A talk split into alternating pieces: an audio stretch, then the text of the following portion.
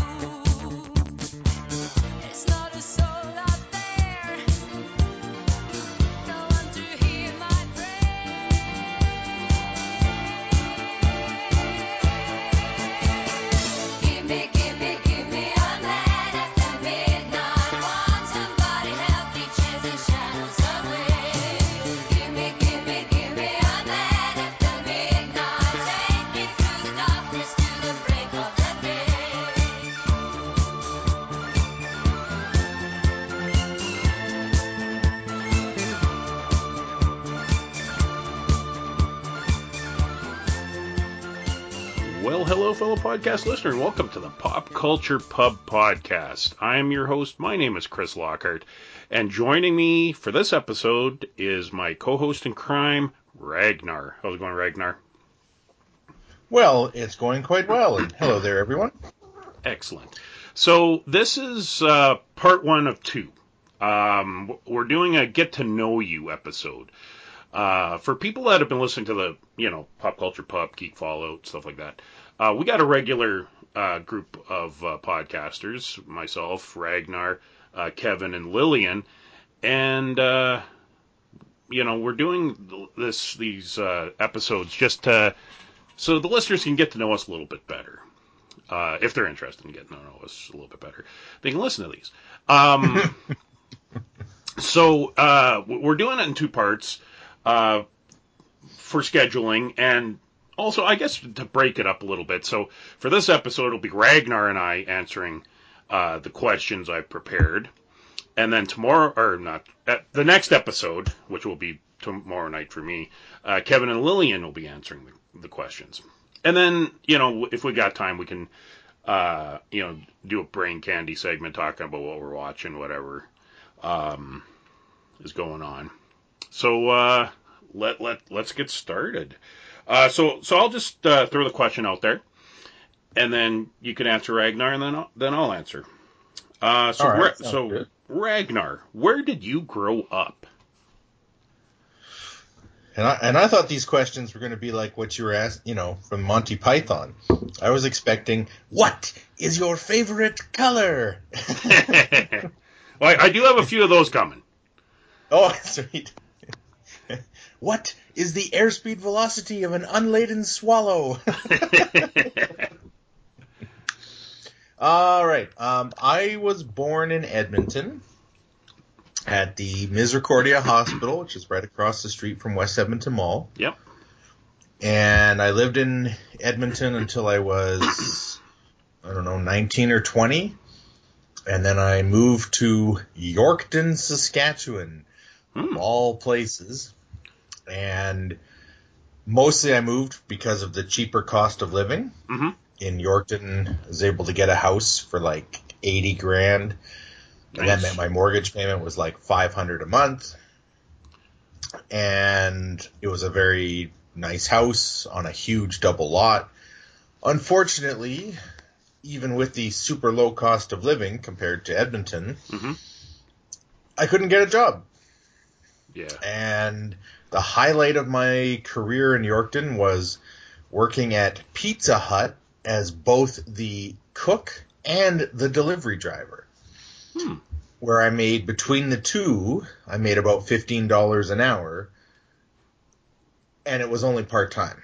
Yeah. So eventually I moved to Saskatoon and I got a quote unquote real job like I think the second or third day I was in Saskatoon. And ultimately, that job launched my real career doing Ragnar the Trader. So, Excellent. Yeah. Started in Edmonton, ended up in Saskatoon with a pit stop in Yorkton.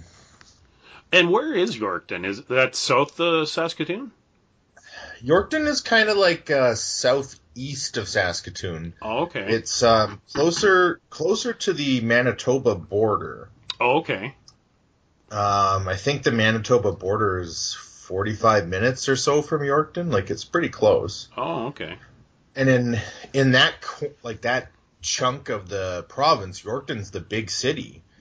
Um, and it's like the th- third biggest trading zone in Saskatchewan or something like that. Oh, okay. It's about you know it's about 20,000 people, and uh, it sucks. I don't have much good to say about Yorkton. Yeah, I, I've the furthest east I've been uh, by vehicle is Saskatoon. Like I like I've been to like Toronto and stuff, uh, but by plane. yeah. Um, so yeah, and I, and I like Saskatoon. Like I, I've been there a couple times. Um, I, I I really like you know Saskatoon, but uh, Yeah, I, I um, as it stands right now, for me anyway, Saskatoon is like the perfect size. It's about 250,000 people with the surrounding communities. And that means we have almost all of the amenities of a big city, mhm.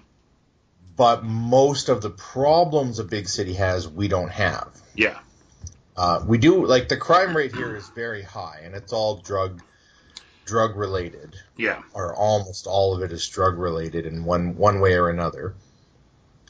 Um, and most of that is confined to one one quadrant of town or downtown. And if you aren't in those areas, you don't generally have any trouble. Yeah. Um, and it's a very pretty city, especially in the, the spring and the fall and the summer. Mhm. Um, it's a, just a beautiful city. So, so I, I'm quite happy here. Um, right now we're seeing, and I'm assuming this is the same everywhere.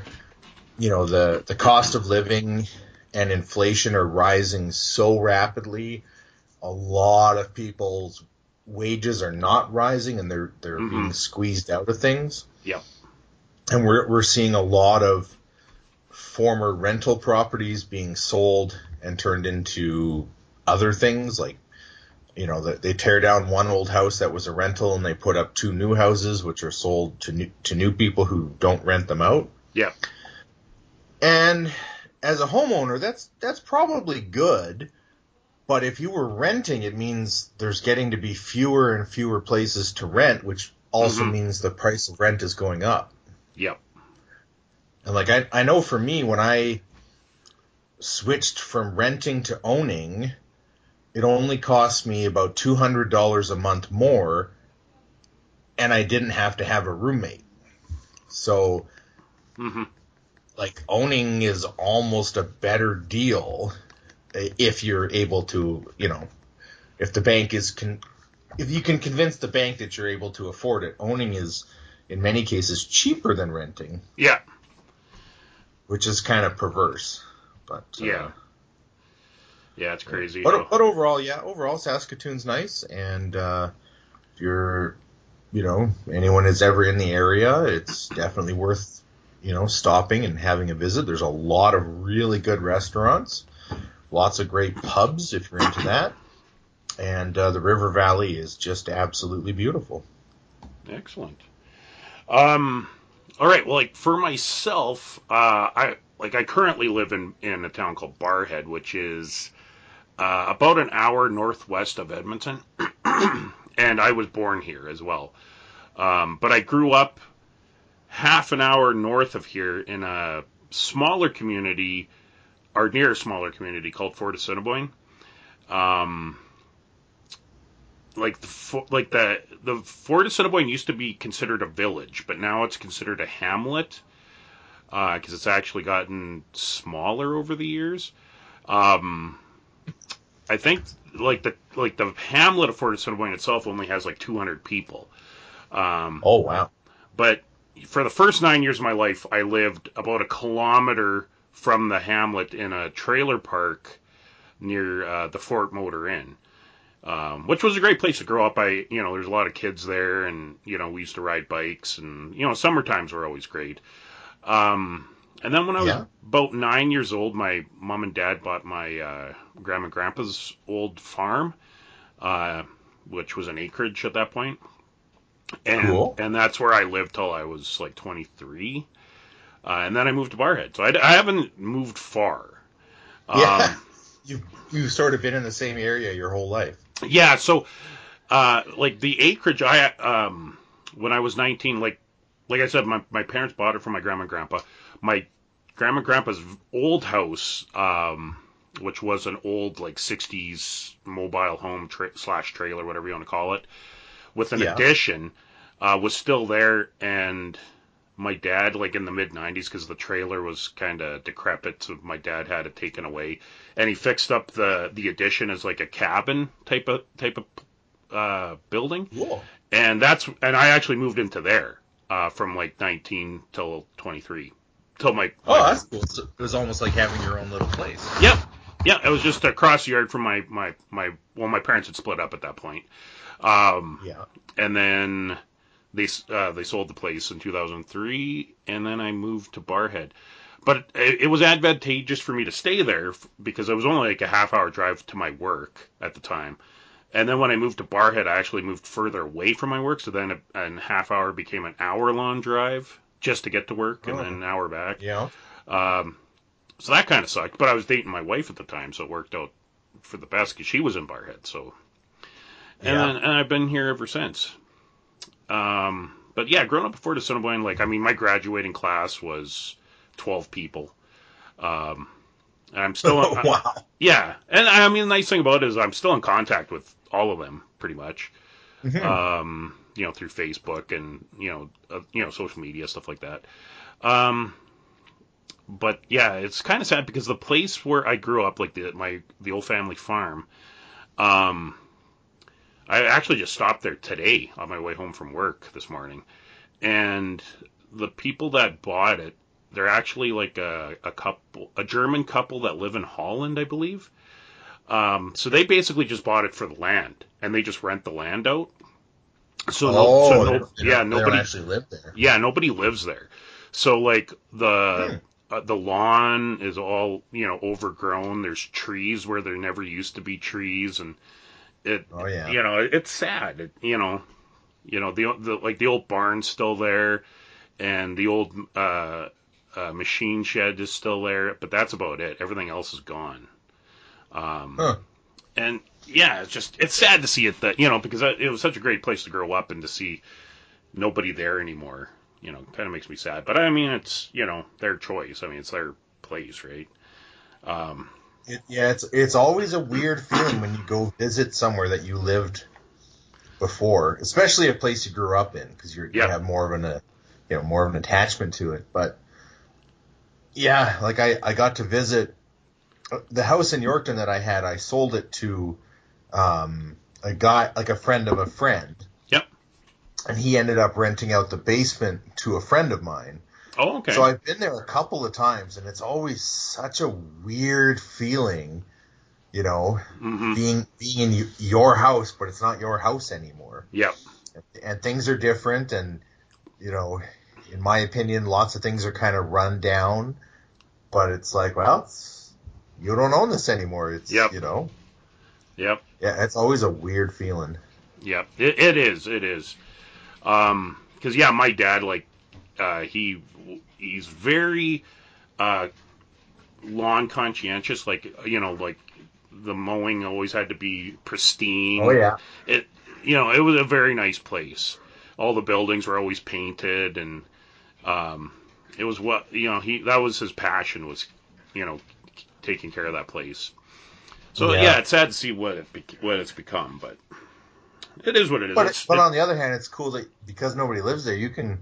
You know, I mean, you can't go back and live there, but you can go and visit whenever you want. and Nobody cares.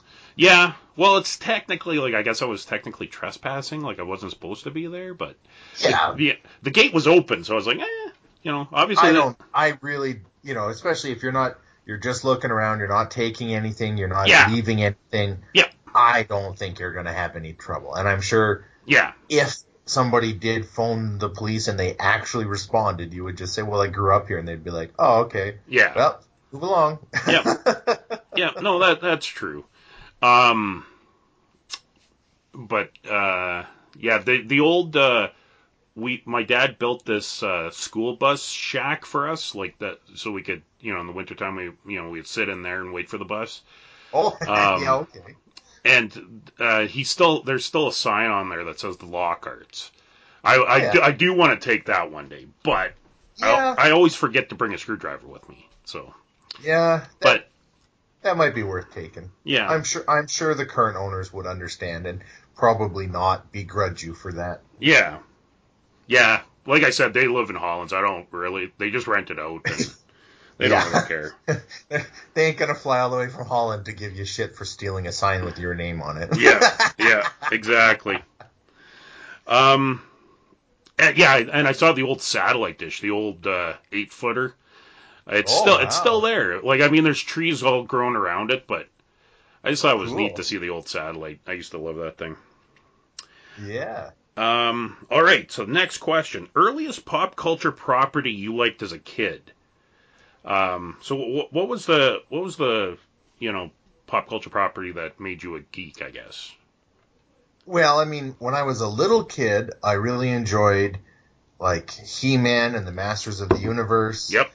And I remember watching Inspector Gadget and the old Spider-Man that had Stan Lee as the narrator. Mm.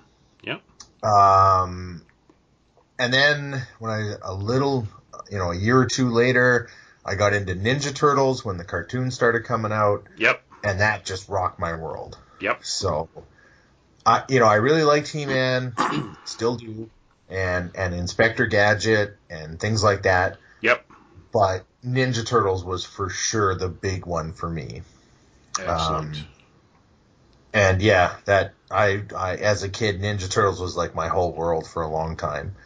And you know, then when I got older, I liked Transformers and GI Joe a lot. Mhm. But uh, I never stopped liking Ninja Turtles. Just they reinvented the franchise a few times, and I never followed along for any of the reinventions. Yeah. Uh, I'm not saying they suck because I just don't know. I, I suspect some of them are actually pretty good, but uh, after kind of the original cartoon ended and the you know, I think by the time the third live action movie came out, I was kind of done with Turtles for a while. Yeah. Um, but that first Turtles movie, the first Oh, live action yeah. one, we rented it from a store and then somehow made a copy of it. Um, I think we used like my dad's. He had an eight millimeter video camera, Okay. and I yeah. think there was a way you could like plug in the VCR to the camera and record onto the camera, yeah. And then you could connect the camera to the TV and watch stuff, something like that. I don't quite remember. Yeah. But we, we made a copy of it and, and we watched it, my sister and I, so many times as a kid that when I then saw the movie again as an adult, I still knew all the lines. Yep. I was Eh. like, wow, I must have, I must have just watched it like multiple times every day for, for years to have it to that point. And, and it still holds up. You know. Yeah. Um. Yeah, I watched it a couple years ago and I'm like, this Yep. movie still kicks ass. Yeah. I mean, it for it was the 30th anniversary in 2020. Um, Yeah. And yeah, in, in my opinion, you know, it's better than the than the newer ones that they made. Like I, I Oh don't, yeah. I don't know why they just don't go back to using the suits again. Like you know, with a you know, Yeah. I mean, you could tweak things a little bit with CGI. Um, Sure. But I mean, you could still make a good Ninja Turtles movie, like if if they would just, you know, use Jim Henson's company. Yeah. Um, but yeah, I love yeah, I love that movie. I love yeah, that. no, I, I, um, it still kicks butt, and I'm super excited this summer. Uh, in August, one of the shows I'll be doing is the Regina Comic Con, and the big celebrity guest is April O'Neil from the Nice. first Turtles movie. Who who you've met before, right?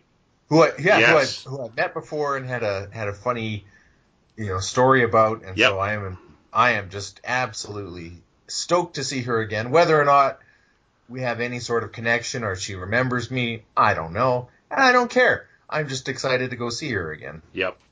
She's still absolutely If she happens beautiful. to remember me or something, hey, awesome. And if she doesn't, I ain't gonna be offended. No. No, and like I said, she's still absolutely beautiful. Like I can't, I can't yeah. believe it. Oh yeah. Yeah. Like um, crazy beautiful. yeah. Um, all right. Well, for me, um, first and foremost, uh, from the time I was a little guy, uh, Star Trek has always been like my main geek Yeah. love. Um, it's funny because now it's to, or this year's the 40th anniversary of ET. And I'm, I'm I'm not a huge like I don't mind ET. Like it it's it's a it's a good movie. But I wouldn't say, "Oh my god, it's like my favorite movie ever." You know, like I, wouldn't even put it on my like top 20. Um No. like no. it, it's kind of like Jaws, you know, like there's people that are just diehard Jaws fans. I'm not one of them. Yeah. I, I, I don't hate Jaws. I liked it. Um, Yeah. But if I never see it again, I'm fine with that too. Uh, that's kind of the way I feel about ET. But um, my mom has always said that's where my love of science fiction started because she were and I and it's funny like I still remember like even though I was like two and a half or something, I still remember my mom waking me up, us going to the drive-in in bar at Barrhead, and I remember you know being in my dad's truck and watching that movie, and my mom said like because it, it was like the old Dodge uh, Ram with the the bench seat, and she said Oh yeah, I remember bench seats. yeah, she said I just I just stood on the seat and watched the movie and I never sat down once. She said like I was Wow. just like enthralled by it. And she said that that's where your love of science fiction started. So, you know, kudos to ET. Um so I, I and I do remember going to see that movie, but I also remember Star Trek being a huge part of my life. Um you know, because my my and it's funny because my my dad is not a Star Trek fan, but he is one of the guys that turned me on to Star Trek, I guess, because um, see, you know, he's a huge hockey nut. Um, so he would always watch Hockey Night in Canada, and CBC used to air Star Trek at four o'clock on a Saturday, right before Hockey Night in Canada, when I was a kid. Uh, so because Dad was waiting for Hockey Night in Canada, he just turned to CBC, and you know, we'd end up watching Star Trek. And then it became, a, you know, Okay. became a thing for a while. Uh, you know, Yeah. watching Star Trek. And then, yeah, I remember the original movies, like two, three, and four, especially. I remember those. And then eventually I became a TNG fan. Um, I didn't start watching TNG until the third season, until we moved to the to the acreage, because where we lived before, we couldn't, we didn't have any of the channels that carried. Um, Yeah. Living TNG? living rural. Yeah. You just would it just wouldn't be an option, right? Yeah. Well, I just remember when when TNG was coming out, uh, CBC aired a special about it, and I remember just thinking, "This is amazing!" Like, there's you know because they introduced the holodeck because they showed the scene with Riker and Data and the holodeck and the Enterprise splitting in two. Like my mind, Yeah. my mind was oh just man, you blown. remember the first time that happened? That was Yeah. huge. Yeah, my mind was just blown, Yeah. and I was like, I can't wait for this. And then CBC never picked it up, so I got Yeah. to, I got to watch the special. Just teaser. yeah, but not the show. And then when we moved to the acreage, uh, we could get ITV Edmonton, which is now Global Oh, yeah. Edmonton, and they aired it. Uh, yeah, that's that's what I would have watched Deep Space Nine on with Yep. that channel. Yep. Yeah, and then eventually Deep Space Nine and and Voyager and um but yeah, no, uh aside from Star Trek Masters of the Universe, huge Masters of the Universe fan, still am to this day. Yeah. Uh, and then like you said Ninja Turtles, it, I went to Ninja Turtles. But I be, before Ninja Turtles there was a year when they had Captain Power.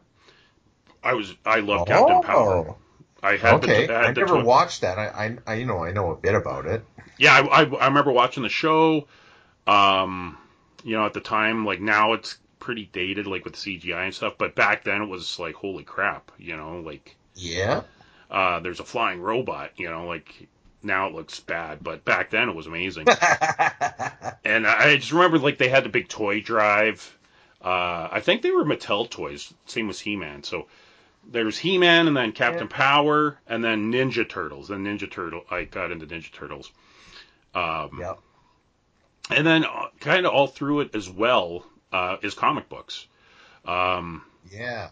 and I, and I credit my mom for that because my I remember my mom buying me comic books when I was a kid. Uh, just and I think because you know when I was a kid they were like fifty cents, seventy five cents. Uh, so they Yeah. it was cheap. You know, it was cheap entertainment. I, I you know I she originally bought it for you know because I would look at the art because I loved comic book art. And then as I got older, I actually started reading them. And then she would buy them for me because I was reading. You know, so um, so I've always been a comic book fan. So yeah, that's uh, Yeah. Well, one of the one of the first nerdy books I remember reading would have been The Hobbit. mm, I would Yep. have been eight or nine, maybe somewhere in that range. Yep. So 94, 95, something like that. Yep. And it would have just it like it blew my mind that book. Yeah. I I read that book again and again and again and again, and I I always found new things in it. And then you know, and then later I read The Lord of the Rings, and I of course enjoyed those too. But The Hobbit, I almost think The Hobbit's a better book because it's a, a shorter story. hmm Whereas Lord of the Rings, it's like you got to commit to that. That's three books you got to commit to. Well, they Whereas The Hobbit's like, man, you can pick that up and read it in like a very short period of time. yeah, I think I read somewhere, heard somewhere that Tolkien wrote The Hobbit for his kids, and then Yeah. he, he wrote Lord of the Rings for himself. Yeah. So it's you know, it's more more adult oriented, I guess. But Oh Yeah, yeah, and no. I mean, you know, I, I am by no means saying Lord of the Rings sucks or anything like that. You know, No. it kicks butt. yeah, I just um, I'll always have a tender spot for The Hobbit. Yep. It would have not been the first book I read, not at all, but it's one of the first books I remember reading. excellent. Yeah. Um, I also want to throw uh, Star Wars into the mix too because I, I've I've been a Star Wars fan since I was a kid. I was more Star Trek, but I do remember watching you know the the original Star Wars movies on like Yeah. CTV Sunday Night Movie or whatever. Yeah. Um, and I used to. Ha- you remember those? I don't know if maybe um, I'm a little I'm a little bit older than than you, but they, they used Yeah. to have, they, years, yeah. They used to have those books that you, and then they had the tape that went with it, and then you put the tape in. And, Oh, yeah. and- Yeah. Follow I on. remember those. yeah. So I used to have I used to have a collection of those. So it included like all the Star Wars movies, Star Trek Oh, cool. one, two, and three, um, the Black Hole, and then oh, there were, yeah. and then there, Black there, Hole. yeah, and then there was some Disney, uh, like you know some other ones in there too, but uh, yeah, I just yeah I just yeah loved those and you know was a big fan of Star Wars, um, and and still am and still am, which go, goes into our next question, um.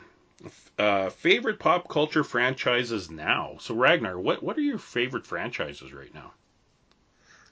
Uh, oh, I, and I just got to throw a slight t- toss back to what we were just talking about. Okay. I totally forgot, but as a kid, I was also huge into Godzilla. Oh, cool. Uh, the old Japanese Godzilla movies with the dudes in the rubber suits that were just terrible. Yep. Man, I loved them as a kid. And, and as I got a bit older, like around maybe 11, 12, I used to take my dad's video camera and I had a Godzilla toy, which I still have, and all my like micro machines and Hot Wheels cars and make little videos of Godzilla destroying things. Nice. Like stop mo I'm sure they were terrible, but they were a lot of fun. Yeah. Um, so, as an adult, and and in the year 2022, pop culture franchises that I'm really into, um, The Mandalorian hmm slash modern Star Wars TV shows. Um, they're not all great, like the Book of Boba Fett, which we've discussed previously. Yep. Is a hot mess that has some brilliant moments and Yep. some great parts, but as a whole, kind of wasn't great. But um, I've really enjoyed them. I really enjoyed watching the Clone Wars, and I really enjoyed watching Rebels. And now we're seeing things from that universe being brought to life in you know real life hmm live in pardon me in live action and so Yeah. I'm I'm loving it. I wish it was Wednesday so I could watch the next Obi Wan before I leave. I'm leaving tomorrow morning though, so Yeah. unless I stay up really late tonight, I don't think I'll get to see it until I come home from my trip. Yep. Um, I still love Star Trek, but I don't enjoy any of the new ones. hmm Um, I didn't completely hate the J.J. Abrams movies.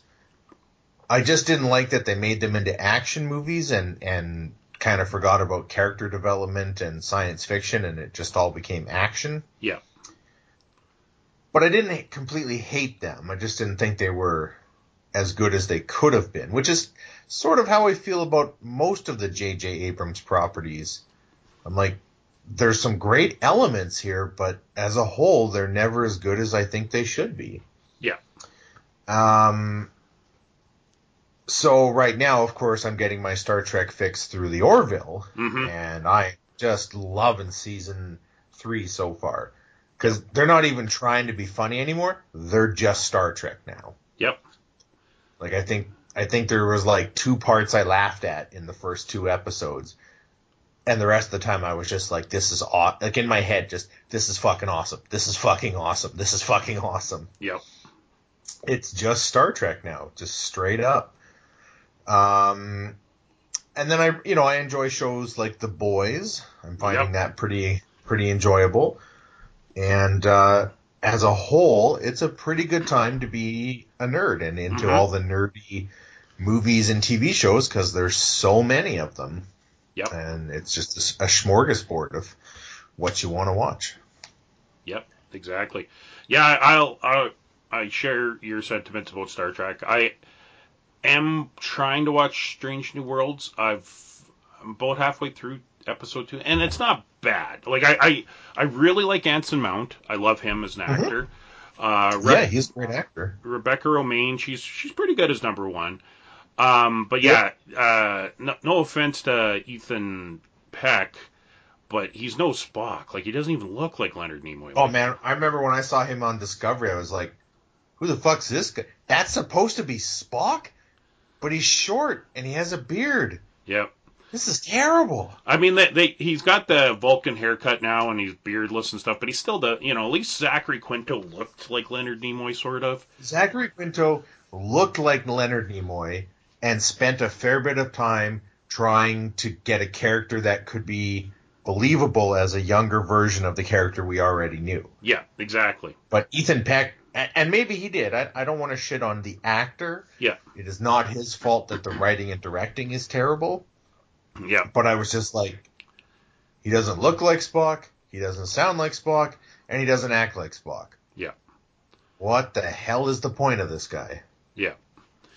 So yeah, I'm I'm trying it. Um, but yeah, the Orville's Yeah. definitely superior by far. Um, yeah, the JJ, you know, honestly, and I'm and you know, like really looking back on the Star Trek franchise, I really think the problems with the Star Trek movies began with the next gener with next generation movies like Star Trek First Contact is when it started, I think. Yeah. Um, I agree. I agree with you because Generations was great. Yeah, it was it was you know like it was bridging the gap. I didn't mind you know like they got no physical fight with the you know Malcolm McDowell. That's that you know like that's what Kirk does. He fights the bad guy. Um, but not Picard. But in every subsequent TNG movie, it's always the same formula. You got a bad guy. You Yeah. got Picard has to physically fight him at the end, or her at the end of the movie. Um, Yeah. they, the, and, they, ba- and they always find a way to bring Worf back, even though Yeah. he should be on DS9 in the middle of the um, war with the changelings, like Yeah. the Dominion War. Like, and, yeah, they're gonna pull him off the front lines of the Dominion War so he can go on a side quest with the Enterprise. I don't think so, man. Yeah, and uh, you know they don't recast like because the thing is like Worf's not on the Enterprise, so who's the new tactical officer? You don't know because they never show him or Yeah. her. There isn't one. Um, And And- nobody ever asked Worf, like, "Hey, Worf, how are you feeling about your wife Jadzia dying?" Like, Yeah. they just pretend that no, he's the same Worf as if he never left, yeah, as exactly. if DS9 never happened.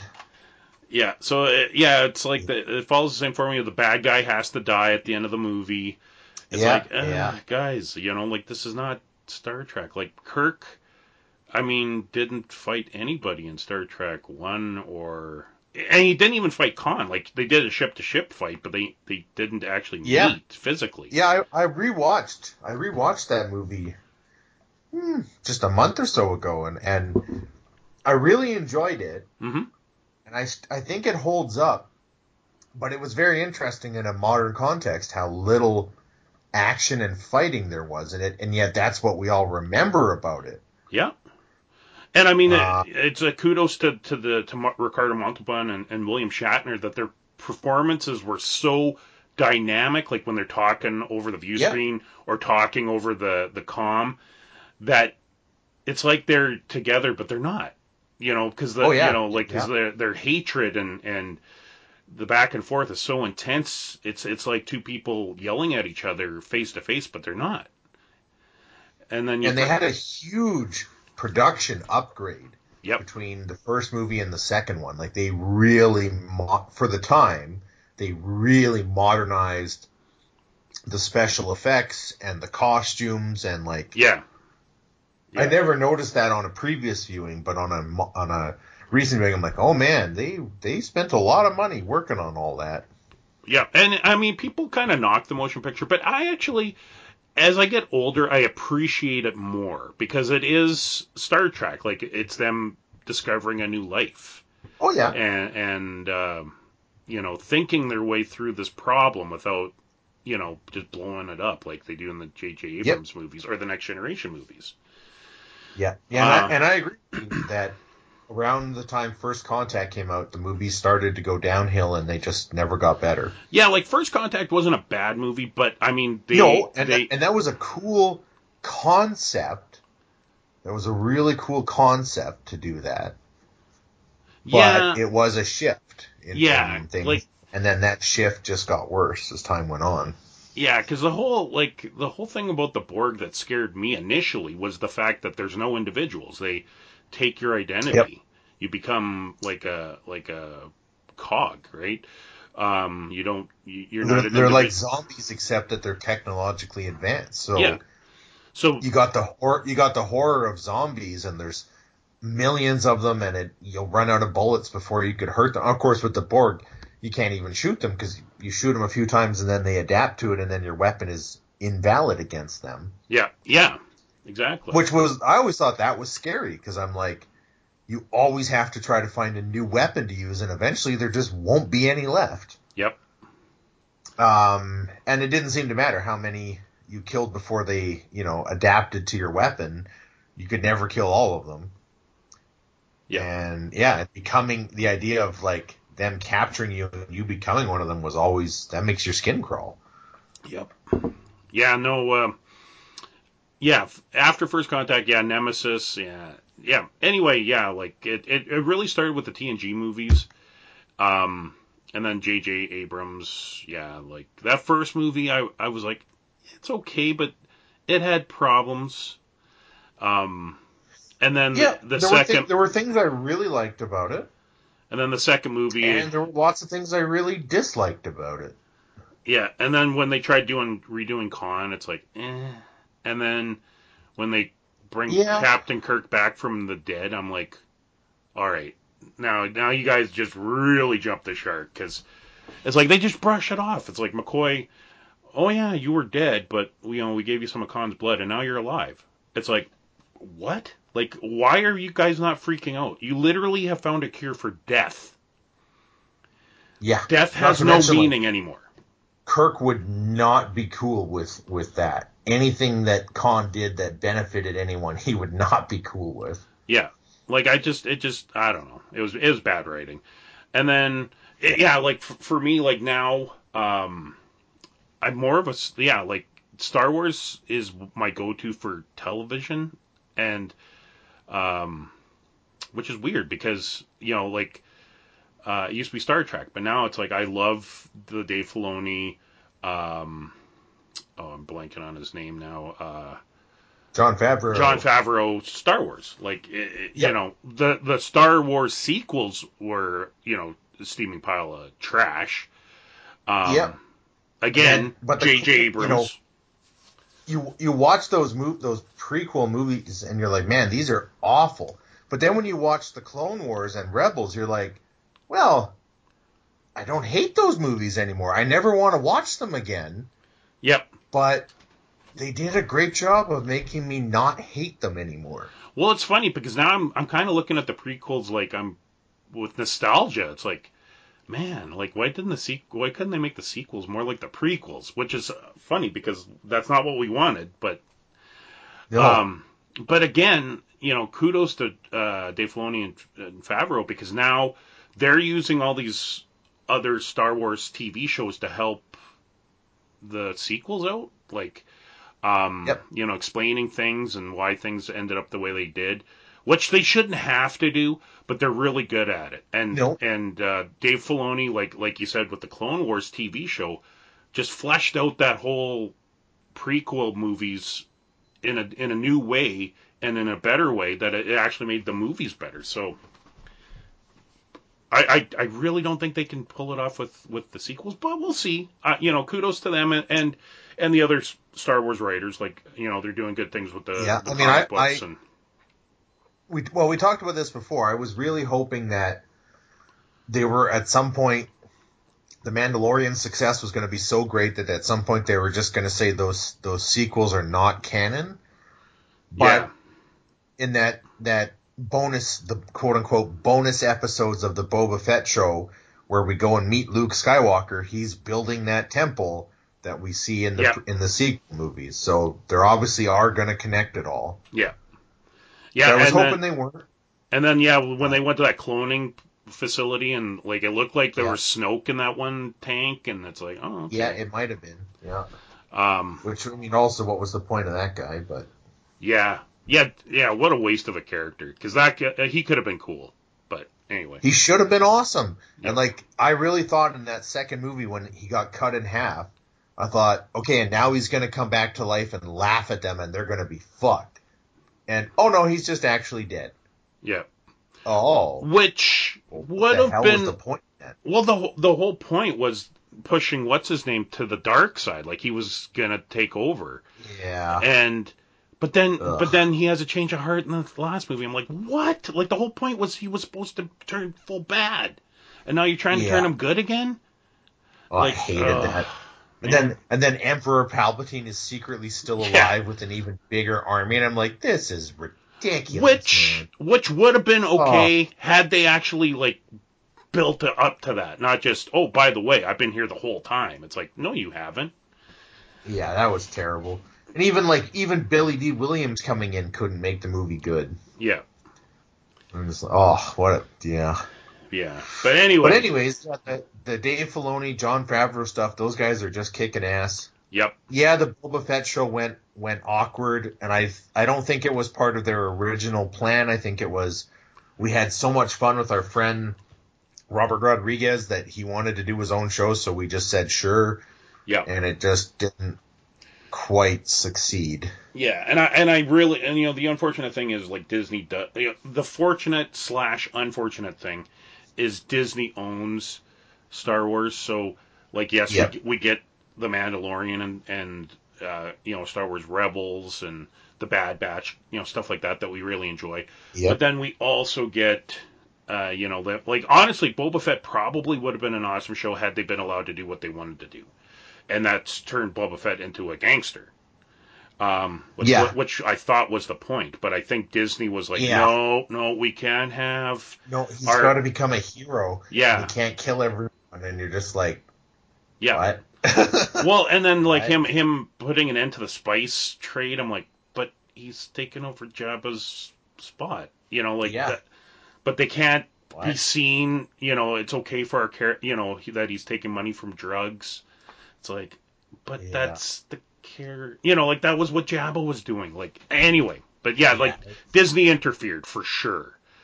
And and well, that, and I don't. I think that's part of it, but I think at the end of the day, I think what happened was the Mandalorian was so successful yeah, that the people above John and Dave just greenlit everything that came their way. yeah, And John and Dave were like, "Hey, we got this other idea," and they're like, "Yep, here's some money, go do it." Yep. And I think in hindsight, somebody higher up should have been like, well, you know, this script isn't very good. Uh, come back when you have a good one. Well, and and like I said, like with the Disney interference, I guarantee you, uh, Yeah. and it might be there now, but if you go to the ga- uh, like uh, Star Wars, I don't know what they call it, Galaxy Land or whatever, uh, at the Yeah. resorts, I'll bet you like those those uh, those hover bikes, you know that that awesome hover bike chase scene that we had. I guarantee you, you go there one day, you'll be able to ride one of those in that park. Ugh. That's why that was in that show because that they're they're they're gonna have those, and same with the Rancor. Like like when he went back to his palace, why didn't he take get Slave One and take that fly that to the city, and and take out you know all these bad guys with his ship, but instead he goes grabs his Rancor and rides it in town because I guarantee you, at that Disneyland theme park. Uh, one day you'll be able to ride a Rancor. That'll be a ride. Ugh. Yeah, I'm sure you're right, but ugh. Yeah, like I, I guarantee you, those were like, okay, he has to ride the Rancor. We have to see these speeder bikes, um, and like that bartender at the at the at the Yeah. Jennifer Beals thing there, like Yeah. that's an actual bartender that's in that uh, uh, hotel that they Oh, have. Okay. So, yeah, Yeah. So they, they took their leftover ideas from Boba Fett. They took a bunch of ideas from the Disney theme park. Yep. And then they let Robert Rodriguez run it, and he clearly had no idea what to do. yeah. Well, and and, just a whole, it's just a hot mess. Yeah, and like I said, like he, like I'm sure he was like, well, we, you know, we got to have Boba Fett kill and do this and that, and they're like, no, no, no, no, you can't do that because this is Disney. Yeah. Um, Yeah, and, and because it was Robert Rodriguez, not Dave and John, he probably had to cave. And Dave Oh, and yeah. John were like, "Sorry, man, we're too busy with other stuff. We can't really, we can't really do much about this." yeah, guaranteed. Yeah. Um, but anyway, uh, favorite franchises now. Oh, I was gonna say, like, I mean, I, um, you know, like, as, as, I'm a huge fan of, still a huge fan of uh, Masters of the Universe, Ninja Turtles, all that kind of stuff. Con- I still read Yep, oh, comic yeah. books. Um, you know, and there's a bunch of other, you know, like um, Game of Thrones, despite the last two seasons. You know, I'm, I still love those first Yep. four seasons. Oh, yeah. I love the books. I'm looking forward to the new series coming out. Um, I really, I've really gotten into Dune in the last year since since that movie came out. I'm, you know, reading the books and you know, getting really getting into the world building of uh, this universe, and it's it's amazing. Like I, I can't say enough great things about it. Um, and then you know, a few honorable mentions. You know, the X Files. You know, I was a fan of the X Files, Fringe. oh yeah, the um, X Files was awesome. you know, J.J. Abrams, some of his TV properties, like because he, had a hand in Fringe, Lost. I was a huge fan of Yeah, and I and I love Fringe, although I definitely feel that the longer it went on, the less good it got. But I still loved Fringe. oh, I, I loved that last season with with uh, the Observers and the you yeah, know, that th- that part was cool. yeah, Yeah, like I, but I as was a whole, like there was a point. They did what six seasons? five, and, and um, Leonard so Nimoy coming back. kind of lagged it was cool to see Leonard Nimoy come back though at the end of season four. I was Yeah, like, that oh, was that's fun. cool. That's cool. Um, And I mean, the the best the best part of the show was um, blanking on his name, the guy who played Denethor. Oh, um, uh, bu- bu- bu- bu- oh, now I'm blanking on his name. I met him. John some- John, John Noble. Yeah. John Noble. He was in, like, yes, he was amazing as Denethor in Lord of the Rings. Absolutely, he was. But Fringe, it was like he just owned every frame of the Mhm. a scene that he was in. Yeah. When, uh, uh, when he plays, oh, what's his character's name again? Doc, um, uh, Oh, I, it's been a oh, while. Yeah. I, I'm blanking now. But, you know, because he plays like the goofy version in our universe, and then he's like evil in the in the Oh, that was universe. awesome. and it's just like night and day. It's like this is the same guy. And then when he has scenes together with himself, like it's absolutely It amazing. incredible. Yeah, it really is.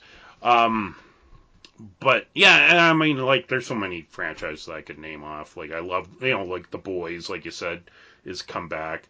Um, Yep. I I did like the first, you know, five seasons of The Walking Dead. Then it, it got long in the tooth for me, uh, and I and I ju- jumped out of that. Uh, Yeah, I I I really liked season one of The Walking Dead, but every season after that I liked it less, and I I don't know where I dropped out, but I dropped out at some point, and I have no desire to go back in. yeah, I have no desire. Like when when they did the fake out with um, with Rick, when oh Yeah. he, he's dying and then he doesn't die, I'm like, okay, I'm done. You you, guys went too far now. Um, but I love Jeffrey Dean Morgan as Negan. But again, they Yeah. they didn't kill him off, and I mean they didn't kill him off in the comic books either. But you know, I, I, like they definitely Yeah, tried to turn him into a good guy, but it's like he literally bashed the guy's head in, like two guys. Like how, how can you? yeah, he's Negan is guy. not a good guy. Yeah. Um. Yeah. And yeah, there's so many franchises that I love. Like I love the first two RoboCop movies. Oh Um, yeah, man. But one one franchise I'm going to throw out there that I've you know, that I've watched religiously, and that and that and there is ups and downs, and that is the MCU, the Marvel Cinematic Universe. Oh um, yeah, we didn't even talk about that. Those have been pretty. Again, ups and downs, yep. peaks and valleys. Yep. Like man, honestly, when they're good, when when they're good and they're firing on all cylinders, fuck me, they're amazing. Yeah, and, and the thing is, like, I'm a huge Hulk fan, so the Incredible Hulk was a big disappointment for me. Like, I was like, ugh, this is Oh, yeah. crap. But I really like uh, Mark, what they're doing with Mark Ruffalo in that character. You know, having him Oh, in, man. in the Avengers. Like you remember when the the first Avengers came up, hmm and we finally got to see the Hulk as he was supposed to be, Yep. and he was awesome. Yep. Like that first scene when you know with with Black Widow when he's kind of hunting her and he's just fucking tearing everything apart. Yep. He was terrifying. Yep. It was amazing. Yeah. and- oh yeah. No, they they got the Hulk right. I I have no complaints about the Hulk. And, and I, well, some people don't like the Professor Hulk, like uh, from Endgame, but I'm okay with. Well, I, I, I I get it. I don't like I don't like Smart Hulk as much as when it was two separate people, but at the same time, it's fun to see the character grow and change because Yeah. otherwise, like it's just like with Thor. The first two Thor movies weren't that great, and overall the character was getting kind of boring. And then Yep. Taika Waititi came in and was like, "Okay, what does this guy do? Oh, he's really strong and he hits things with his hammer. Okay, well the first thing I'm doing is I'm taking the hammer away.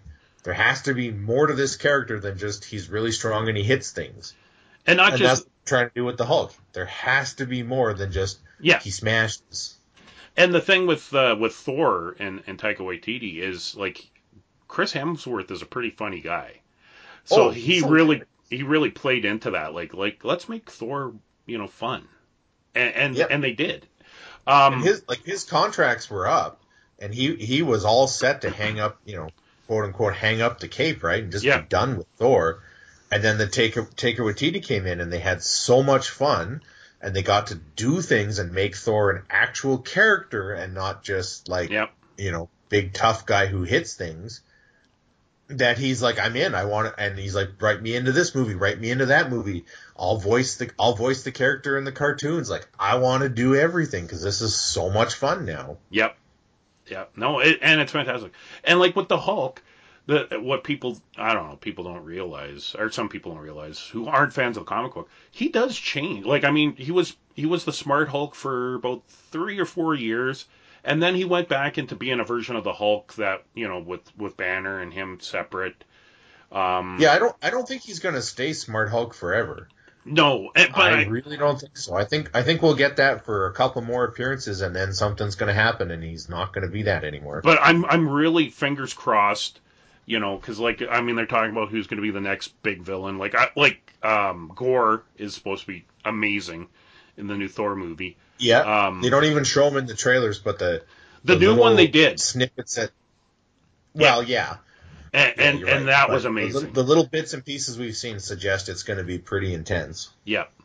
Um, but I'm real fingers crossed. I'm really hoping that they bring the Maestro in as a villain, and Oh, that yeah. and that's the future version of the Hulk, who's the smart Hulk, but he's yes, but he's evil. yes, yes. Sorry, it took me a sec to place. Yeah, that would be awesome. and I would love to see Mark Ruffalo play because Mark Ruffalo did a series uh, in 2020 or 2019 where he played like twins, Yep. and uh, oh, I can't remember what it's called, but the the one twin like had like mental health issues, and so he can really play um, into darkness Yep. uh, when when needed. Like he's not just a lighthearted actor.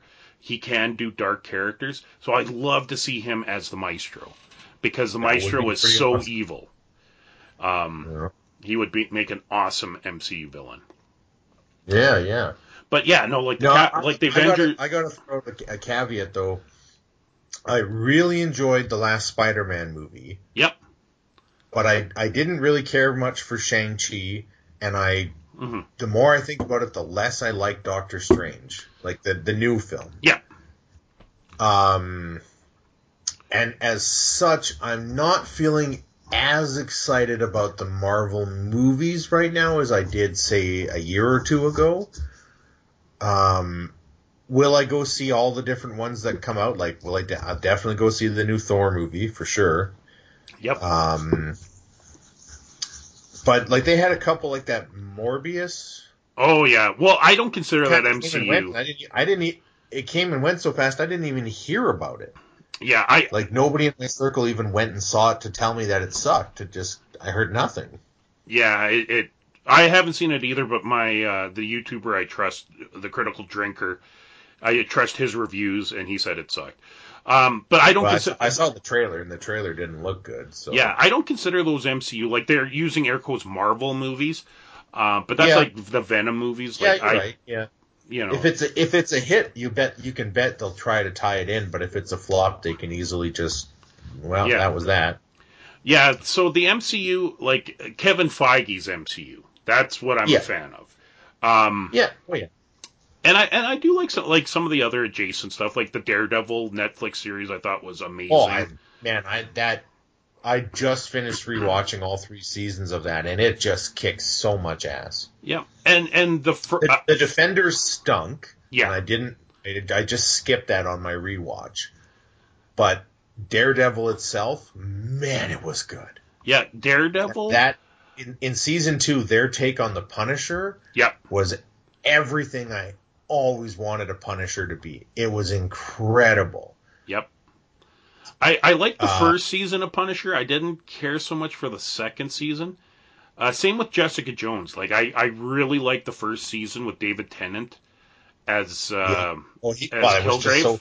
It was so hard to watch him be so evil because we're so used to him being the Doctor, right? like honestly, he was the most powerful MCU villain. Like he, he literally could have told Thanos to do anything.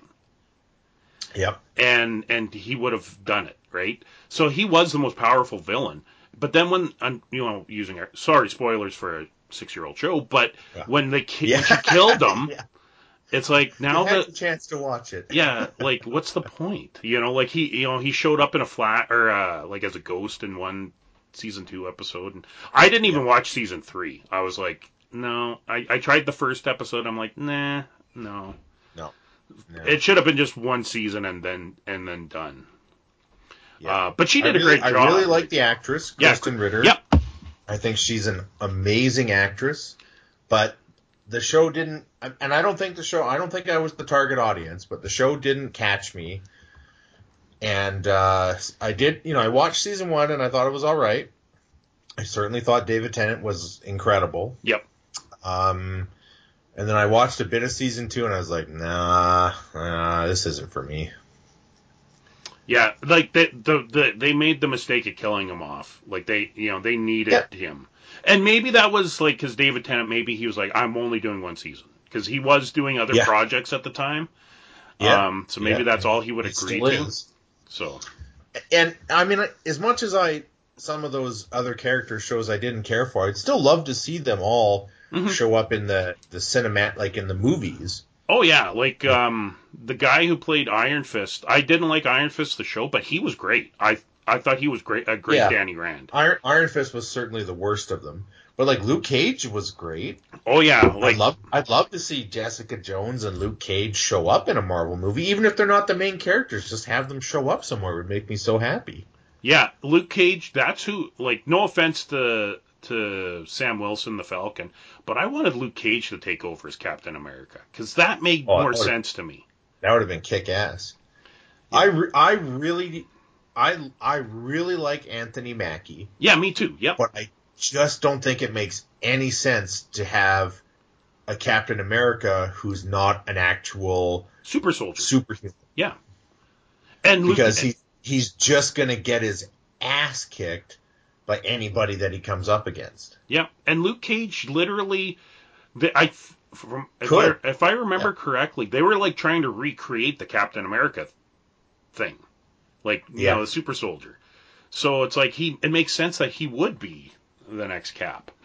Uh, and he was a great actor, but I don't know, maybe because he moved on to other projects, because he was on that show. Um, he's been on a He's couple shows. Um, Yeah, but yeah, he's a great actor too. Um, yeah. But yeah, Yeah, and no. I don't unless, unless they make um, Falcon's character a super soldier, like unless he gets the serum immediately, I'm just not gonna buy it. I'm just like, nah, he's just gonna get his ass kicked, and it's gonna be uh, the Winter Soldier, Bucky, who steps in and saves the day every time, and this is gonna be lame. Yeah. Yeah. So- Agreed. And and honestly, they should have just and when he became captain, it should have been because he got the serum somehow. Yeah. And then I- if you know if that season had ended with like he they, somehow he got the serum, and now he's Captain America, I've been like, all right, cool, I'm in. But I'm like, but he's just a regular dude. Oh, that's just not Yeah. gonna work. Yeah. Agreed. We'll see. I mean, eventually they'll make another season or a movie, and I'll, I'm sure I'll go see it, and maybe I'll change my mind. But as it stands right now, I'm kind of like, how's that gonna work? Yeah. But uh, all right, well, let's move on to our next question. Uh, Ragnar, what's your favorite movie? Oh, that's a tough one, man. Um, movies that I've seen the most times. So it's got to be one of those. Would be the Lord of the Rings films, and Mhm. and of the three films, I actually think the first one, The Fellowship, is the best. Even though the second and third movies have more, I don't know, action and excitement to them Mm-hmm. when I rewatch them, I always think the Fellowship's the best one. Um, so those that's that's got to be a very strong contender. But I really like Aliens, the the James Cameron directed one. Okay, yeah. Um, I've watched that movie a bajillion times and I just love it. I love The Big Lebowski. Every time I watch that movie, I find something new in it, and and I love that you can make all these different arguments. The movie's about this, the movie's about that, and none of them are wrong. It, Yeah. you know, you could you could go into it and be like, oh, it's a movie about bowling. No, you're not wrong. Or you could say it's a heist movie. No, you're not wrong. Like you can make all these different arguments, and you're not wrong. Yeah. Um. Yeah, those would probably be my picks. It's always hard to pick just one. Yeah. Um, Um.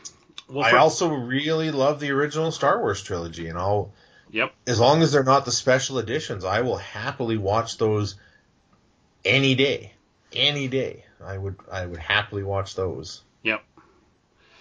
Um. Well, for me, uh, my absolute favorite movie of all time is Forrest Gump. Um. That's a pretty kick. I was just looking at the DVD on my shelf and going, well, you know, Forrest Gump's a pretty good movie. Yeah. Like it's it's absolutely my That- favorite, yeah, and I love that going. is a kick-ass movie. Yeah, I lo- and I love going to the Bubba Gump restaurant. I went to one in well, like when we went to Santa Monica. I, Yeah. That was the first time I have ever been there. Now they have one in West Edmonton Mall, Yeah, they Um, do. and uh, the one in Santa Monica when we went there, I can't remember what it was for. Like you had to like his the waiter would ask you five questions about Forrest Gump, and if you answered them, we got like a free appetizer or something. I can't remember. Uh, and I and I answered them all. Um, That's awesome. yeah, because I, I, I, I love I love Forrest Gump so much. Um, and then I'd say uh, my second favorite movie would be The Empire Strikes Back. Hell yeah. Um, and then my third favorite movie is a recent addition, and that's Avengers Endgame. Um, it's Oh, my man. my Yeah. fa- my favorite MCU movie. I laughed, I cried, I cheered. Uh, it, so many amazing moments. And then what got bumped from third place to fourth place was Star Trek II: The Wrath of Khan. Oh yeah. So those are my, I guess, my top four. Um, yeah. But uh, all right. Uh, favorite place to vacation? Where where do you like to go for a, on a vacation, Ragnar? If you if you can go. Well, of the places I have been, it's definitely Las Vegas. Mm, mm-hmm. Um, and the reason for that is there's a couple reasons why Vegas. Obviously, the last two years I didn't get to go. Yep. But you can do Vegas really cheaply and Yep. still have a, an amazing time. Yep. And the things that make a Vegas experience great for me are not necessarily the things that make it great for other people. So, because of my work schedule and doing trade shows and crafting stuff for all the trade shows, the best time for me to go on a vacation is January or February. Mm-hmm. Well, most of North America is no fun to visit in the winter. Yeah. Like, if I'm going on vacation, I want to go somewhere that is not winter, where, you know, if I Yeah. want winter, I'll stay home. Like, Yep. it's cold and there's a lot of snow here. So, yes, Vegas is not, you know, hot and sunny in January or February. It'll be at the absolute hottest 20 degrees Celsius in the peak of the day, but usually not even that hot. Yep. But compared to Saskatchewan, Mm-hmm. you can wear shorts and a t-shirt and be comfortable and walk around all day and it's great. Yep. Going there in January or February, it's also not particularly busy, so you don't have to wait in line and you can go do everything. Yep. And all the things are open, so you get the whole experience without the crowd or the heat. Um, and then yeah, two people can go to Vegas for for quite cheap Mm-hmm. and I, I love going to see all the shows, like the Cirque du Soleil shows, or I went and saw uh, Penn and Teller, or I saw Blue Man Group. The shows are amazing, Yep. and I love just walking around the strip, seeing the spectacle of everything. Um, the last time I went, which was February of 2020, just before everything changed, Yep.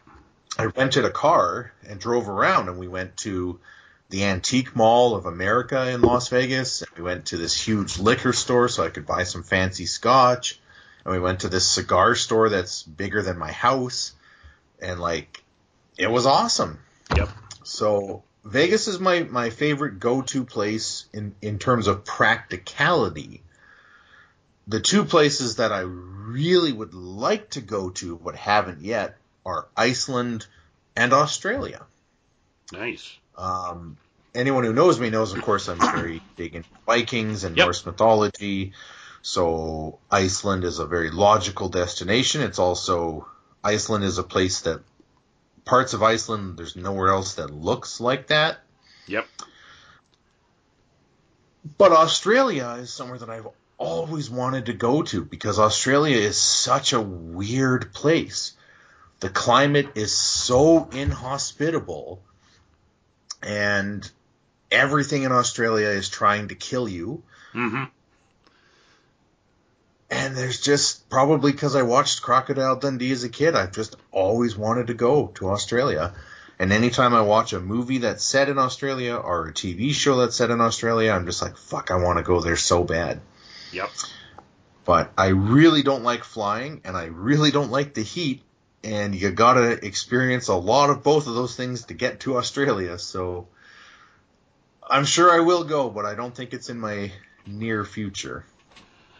I used to occasionally podcast with a guy from Australia. Uh, oh, cool. he he used to do a podcast called The Bloke Show, and every time he would podcast, you could always hear the ice in his drink clanging because it's like you have to put ice in your like because I, I I don't really put ice in my drinks unless I'm at a restaurant or something. I don't think of it, but there it's so hot you have to always you know do things like that to keep yourself cool. Um, Oh, yeah. Yeah, But- the heat there is unbelievable. Yeah, I've always wanted to go to Australia and Iceland too. Like that, those are two places. Um, I've always wanted to go to England and, and Scotland. Um, Yeah. Because you know I'm I'm part English and Scottish. Um, my great grandma was from Scotland and my great grandpa was from England. Uh, my dad's side. On my dad's dad's side. Um, so I, I'd like to go there. Um, also, I'm a big fan of Coronation Street, so I, I'd love to to go there. Um, I love cruises. I've been on one cruise, uh, an Alaska cruise, but I'd love to go somewhere tropical on a cruise or one of them uh, Viking cruises uh, in Europe. Oh yeah, Um, that'd be awesome. you know those riverboat cruises. I, I, yeah, that would be amazing. But yeah, definitely my go-to place is Vegas. I've been there twice in my life. I want to go more, um, and had planned on going more, but you know, life and the pandemic and everything kind of put that to a halt. But that's our next trip. Like next time I get on an airplane, it's going to Vegas. Unless Oh, I awesome, man. unless I want to trip somewhere else, of course. Uh, but yeah, I, I would Yeah. also like to go to Australia. Um, but I, I would love to go to New Zealand. Um, Oh yeah. just because you know we're f- Lord of the Rings, like just you know seeing, uh, you know where they filmed and all that. Like I just Lord of the Rings, you know, like the original Lord of the Rings trilogy, is um, some of my favorite movies. Like like you, Ragnar, um, I love those movies. But one of the things that's so great about them is just the scenery. You know, like it's so beautiful. Just Um, breathtaking. Yeah, How they they really brought the world of Middle Earth to life. Yeah, And New, New Zealand becomes such a character in those movies. yeah, that you know this is what Rohan looks like, and this is what Gondor looks like, and this is what Mordor looks like, yep, exactly. and that's why like those Amazon that Amazon show is just gonna fail so unbelievably hard, Yeah. Uh, and it's it's gonna be like yeah we know what we know what Mirkwood looks like. This doesn't look like Mirkwood. We know what that looks like. This doesn't look like that. yeah. Yeah, I'm. We I'm- know what Moria looks like. This isn't Moria. Like, oh, it's gonna be so bad. Yeah, it's too bad because like I I don't like I love Amazon for some of their other programming. Like The Boys is amazing. Um, I Well, watched. they've they've done some great shows. Yeah, Bosch is is isn't gonna amazing. be one of them. But yeah, yeah, like you said, uh, you know, like what they did with the Wheel of Time, I was so looking forward to that, and I just could not get into that show. I'm like, I think after episode halfway up through episode four, I was like, eh, I I, don't care. Like this. uh, Yeah. This this is not getting my attention.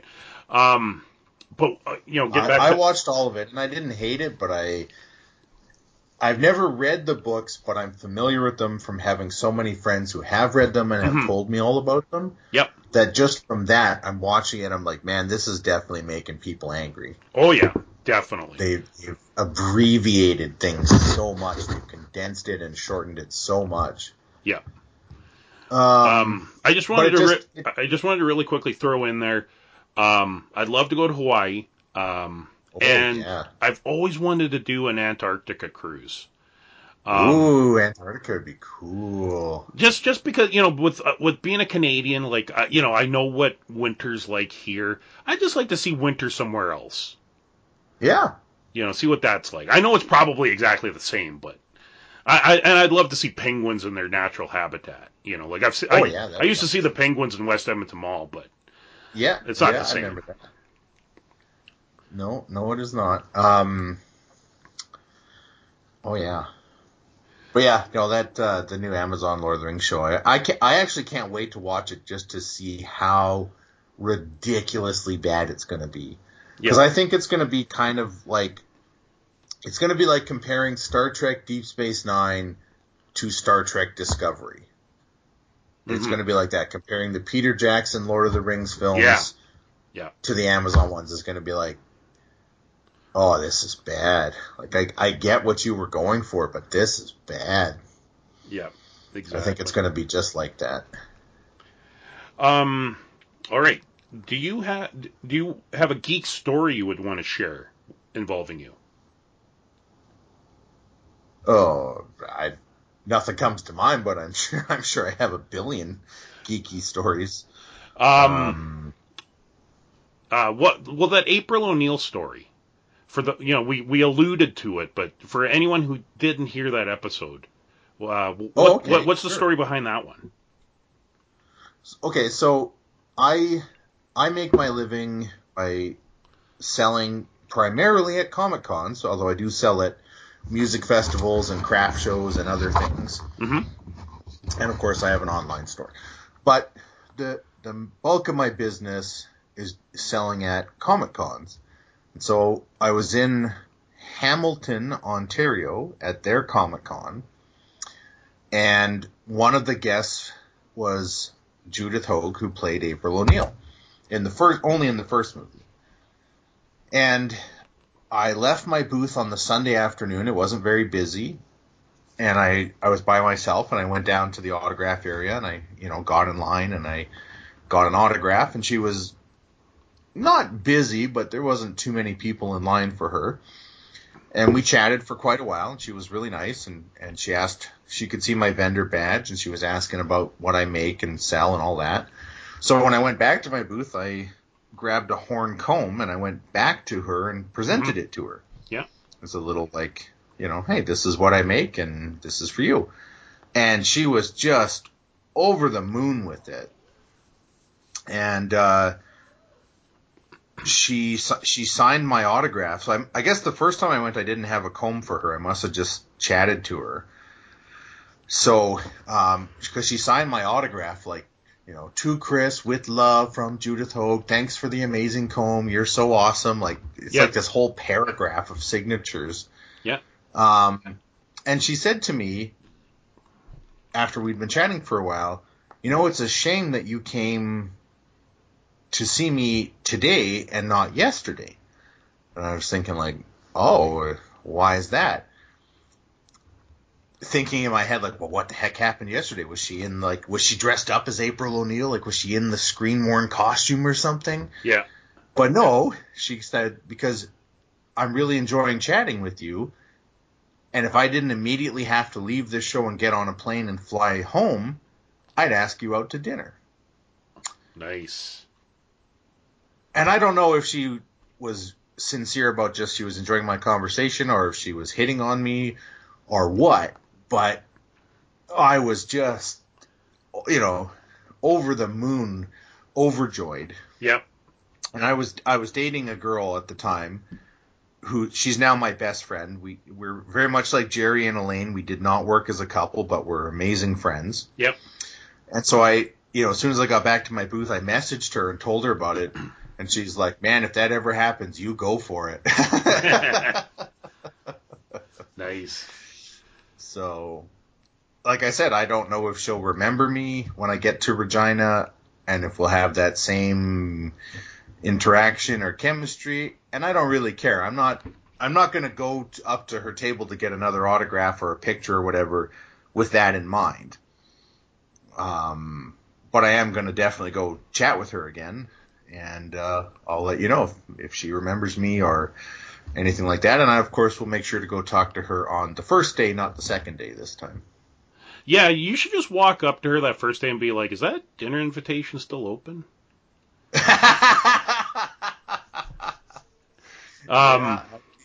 Uh, So yeah, like pretty tough, buddy. Yeah, like I, I got a lot of geek stories that I've shared over the years. Um, you know, I've I've met a lot of you know going to conventions and stuff. You know, like meeting Patrick Stewart, meeting William Shatner. You know, the Oh, cast of yeah. TNG. Um, you know, different Star Trek actors and so on and so forth. Um, but the a geek story that involved me that I, I you know it happened about ten years ago. It was at my buddy's wedding, uh, which literally is like a 20 it was at a, a hall called Summerdale Hall which is like a 15 minute drive west of, of here Okay. and anyway I went to my buddy's wedding and then you know I was there for the day and you know the dance had started and you know I was I was pretty drunk at this point right and okay I should I should back up and say like growing up in the 90s um there used to be a show on CBC called North of 60. And uh, it was a show that was filmed in Alberta. It was a show, uh, you know, about a, a small town in the Northwest Territories. Um, you know, a lot of native actors were on there. Uh, my, you know, it was a, it was a show I used to watch with my mom and dad and my sister, and and we all loved it. So anyway, I'm at my buddy's wedding. This is I don't know, like probably 11 o'clock at night. You know, I'm you know getting drunk and and uh, we were all kind of hanging around outside. And I went inside to to go to the bar to get another drink or whatever. And then I heard this, you know, this conversation kind of behind me about, you know, you were on TV, you know, you're, you're TV. And, and there's a character on North of 60, his name was TV.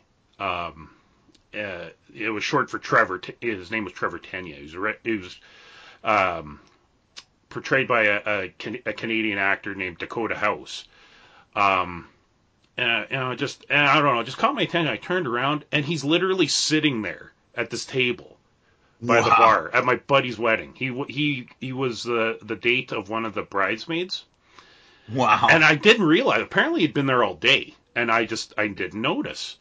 And I was like, oh my god! And I, of course, you know, you know, being drunk, I, I went up to him. I'm like, I'm a huge fan of North of 60, and oh, you know, he was super nice. And then I I, I didn't even like go back to the bar or anything. I ran outside because my sister was there too. I said, Brianna, TV, get in here. And, and she was like, what's he talking about? And her apparently her she was thinking, oh, there must be a guy that looks like TV from North of 60. And then she went in there and like she was just like blown away. She was like, oh my god, I thought you were just being a drunk idiot, but this really is TV. Um. So yeah, like uh, you know, like I was I was totally fanboying, got my picture taken with him. I wanted to buy him a beer, but he doesn't drink anymore. Uh, so he's like, "Oh no, I don't drink. Thank you anyway." And I was like, "Oh, I just want to have a drink with you, man." You know, like um, just being an idiot. Um, but he was cool. He was nice about it. I, I called my mom because she was at home, and uh, you know I explained to her what was going on. So I got I got him to talk to my mom. You know, it, it, this is like one in the morning or something. Um, so he talked to my mom on the phone, and then I called my dad and to to him who, who who I was meeting, and then got him to talk to my dad. Like he was super nice. He was super chill guy, um, really friendly.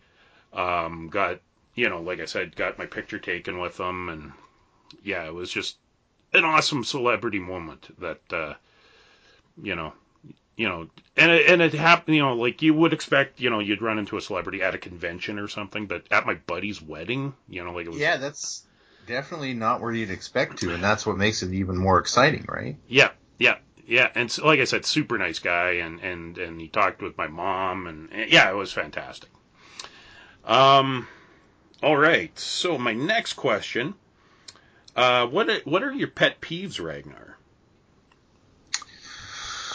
Oh, well, I I, I have many. um, I don't I don't like it when people are really arrogant. Yeah, I find arrogance annoying. Um, sometimes when you go and you meet a celebrity, they're they're really and they act really entitled and arrogant, and Mhm. I find that to be a real turn off, and it, it kind of lessens the excitement of meeting them. Um, and I, I, I like it when people are kind and friendly and at least try to be considerate of others. yes, I think that if everyone in our world tried to be more considerate of others, we would live in such a better place. Yep. And I've I've really noticed during and since the pandemic, a lot of people seem angrier and ruder and less considerate to each other. hmm And I think that's a real shame because that's not going to make our world a better place.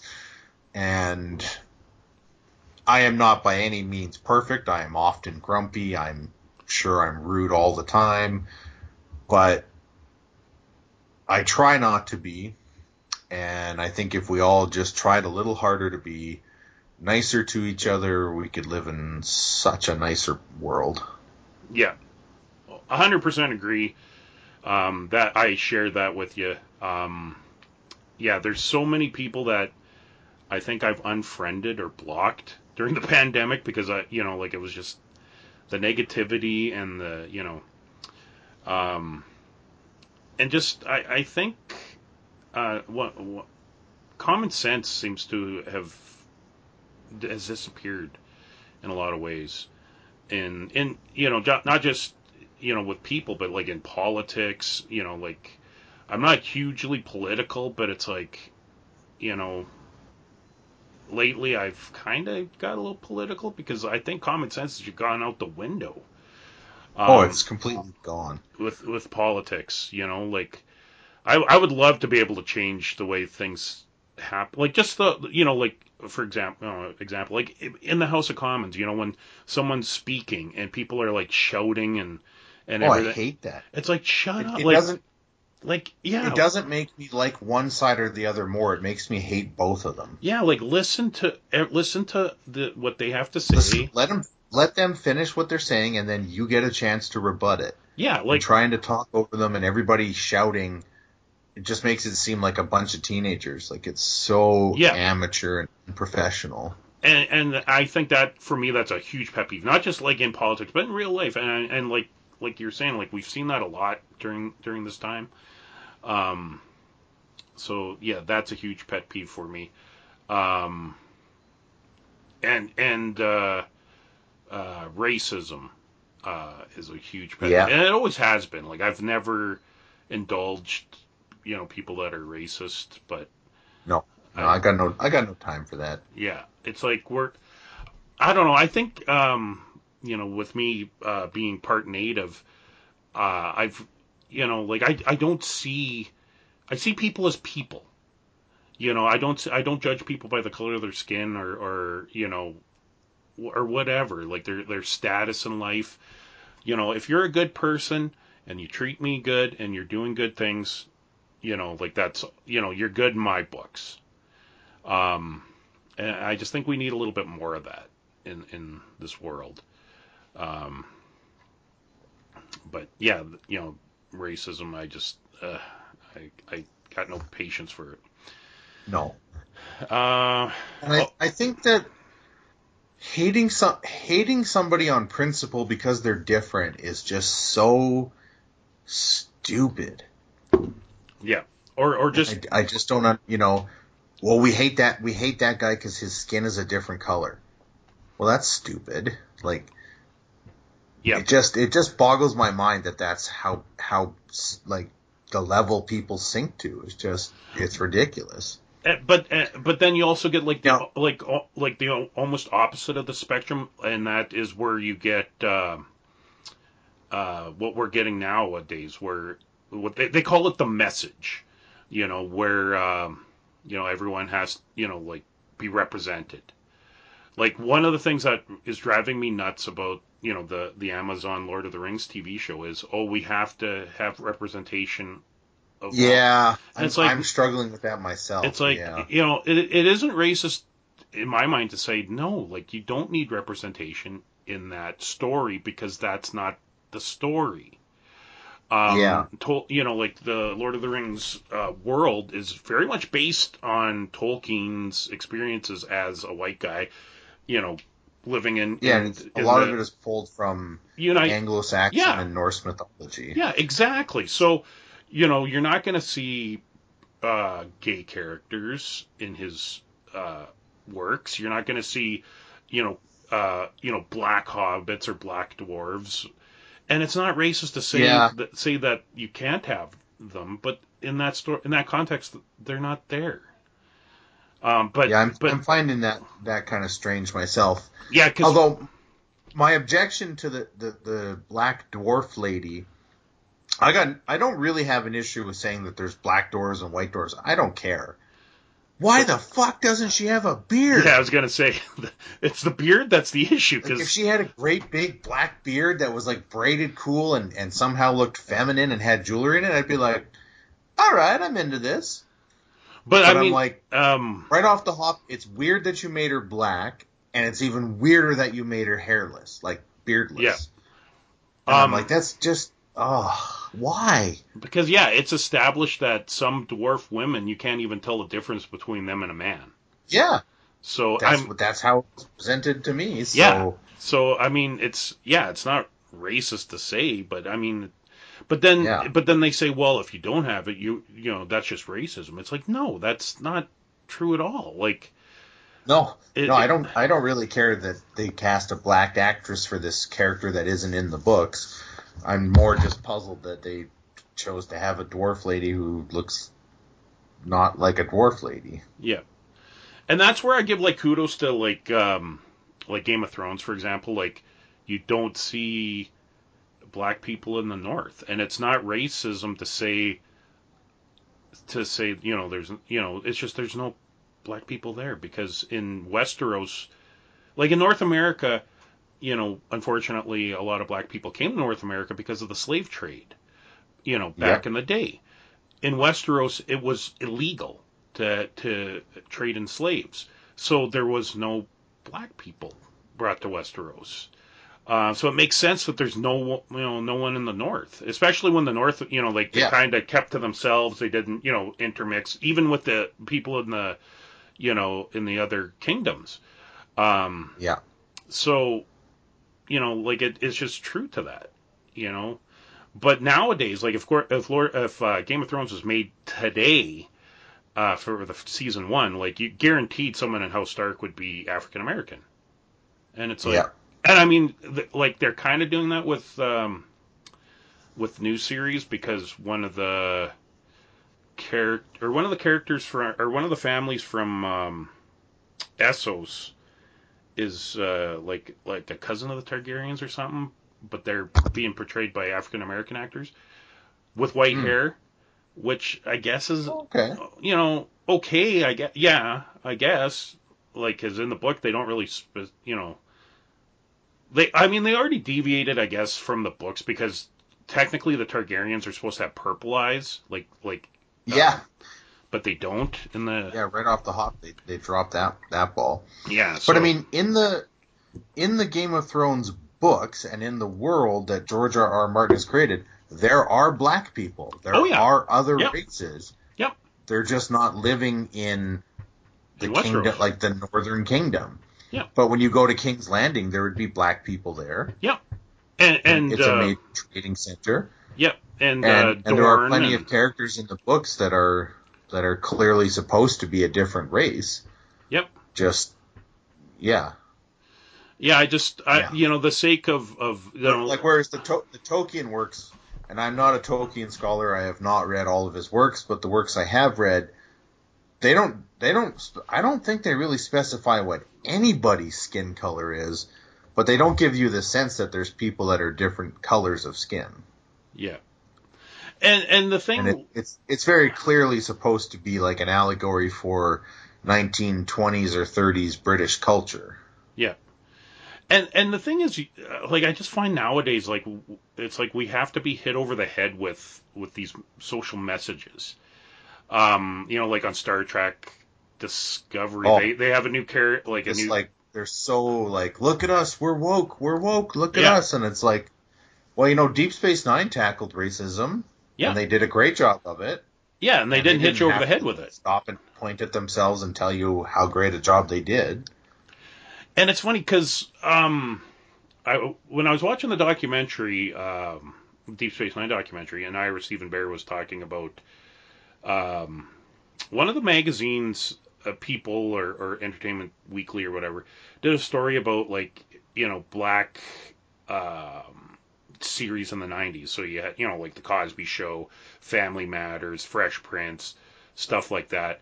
And and Ira Steven Behr was like, well, I don't know why they didn't mention Deep Space Nine. You know, like we have Yeah, you know, a, a black captain who's a father and he has a son and he ends up getting married to a, a black woman. Worf's a black man. Um, you know, like, like they, they had, re, you know, representation on Deep Space Nine. And watching Deep Space Nine, I never, like, I, honestly, it never really occurred to me. I never thought of it, you know, using air quotes as a black, you know, black show. But I guess you know it No, was no, I did. in in a way because you know like it, it was the first African American captain. Yeah, Um, and and that's a big moment. But but for me, I didn't like as especially watching it as a kid. I didn't care that Captain Sisko was black. yeah, me And of course, he wasn't even a captain at the beginning; he was just a Yeah. commander. But yeah, I, I didn't. I didn't. It that didn't make me like him or dislike him. I, it didn't even register to me that it it was worth noting that he was black. I was just like, I like him because he's kick ass. Yeah, you know? exactly. Like I like him because he's, yeah, he's he's. I like the character, and I like how the actor portrays the character, and Yeah. the fact that he's a different race than me doesn't influence my opinion on that. Exactly. Like it shouldn't matter. Um, but it seems like with No. modern Star Trek, it's like, well, look, we got Michael Burnham. You know, she's a strong female character. It's like, yeah, Star Trek's had lots of strong female characters. Look at Captain Janeway. Yeah, Look at Major Kira. Like, you're not breaking Oh, any, yeah. you know, like you're not, uh, re, you know, reinventing the wheel here. Like this has already been No. done. Well, she's Yeah. the first African American female captain. I'm like, no, like there's the captain from Star Trek Four. You know, the What, captain. and what about Cassidy Yates? Yeah. she was a captain. Yeah. she wasn't a starship captain, but she was a captain. and she was a strong She female wasn't a character. Federation captain, but she she Yeah. commanded a ship. Yeah, Captain Cassidy Yates. Like I just it just up drives to become the doctor on the Orville. yeah. It just drives me nuts that you know they you know like oh we're ma- you know we're breaking all these barriers. It's like no you're not. They were already broken. Nichelle Nichols broke them back in in the 1960s. yeah. Like stop think you know stop patting yourself on the back thinking you're special. Like I just ugh. And that's what I don't like. Like it's okay to present a message. Yeah. Star Trek has been doing that for a very long time. But the way they're doing it in the new ones is just like you've been saying, they just beat you over the head with it and it takes takes all the joy out of the the Well, the and, thing. and and I mean, I really think it's attri- uh, uh, attributed to the the society we live in now. Because, for example, uh, you know, like I know in s- like schools, like you can't fail a kid anymore. Uh, you you know they Yeah, have right. you know like you can't give them a zero. Like there was a teacher, I think it was in Edmonton, he got fired for giving uh, one of his students a zero, and it's like, well, he didn't do the work, he didn't do the test. Like you're supposed to pass this kid when he doesn't do anything? Like, you know, like we live in a world now where, you know, if your team loses, you still get a medal. It's like no. Like Yeah, that's ridiculous. you know, like you you don't get a partic- participation medal. You know, oh, it's got to be the same as the winner winning medals because then they'll feel bad if it's not the same. It's like no, they the whole point is, you know, the winners are supposed to be awarded. Like that, you know, like when when everyone gets a partic- participation award, you know, I think we lose something. I you know, and I I really think that's what's happening now because now we're getting these, you know, kids growing up to taking over these shows well, we gotta, you know, tick off this box. We gotta have this box, you know, like, you know, and it's enough. Yeah. You know, like you, you don't need to hit people over the head with it. Like, sexual orientation was never a big deal.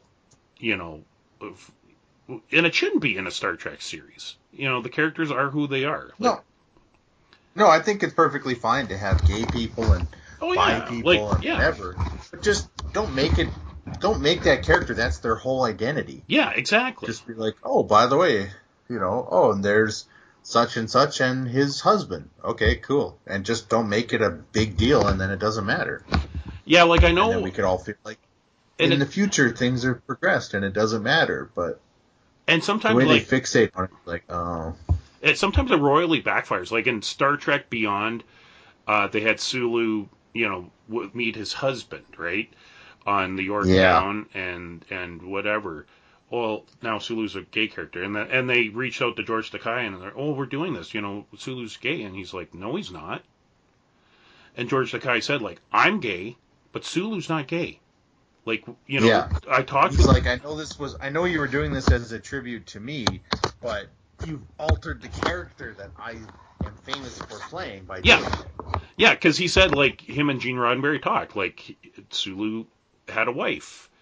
uh, or Yeah. would have had a wife, and they had a daughter, and you know, like, and who we saw in Star Trek Gener- Generations, she wasn't adopted. That was her, his biological daughter, like from Yeah. a wife. Um, and like George Takei said, like I don't like the fact that you changed the character for me. Like, I, you know, that's not who the character was. Yeah. So, so anyway, that's you know stuff like that's you know a pet peeve for me. Like I, you know, I'm all I'm all for representation. I got you know, but just don't beat people over the head with it. Um, yeah, cast cast somebody in the role based on their skills as an actor, and not on what race they are. yeah.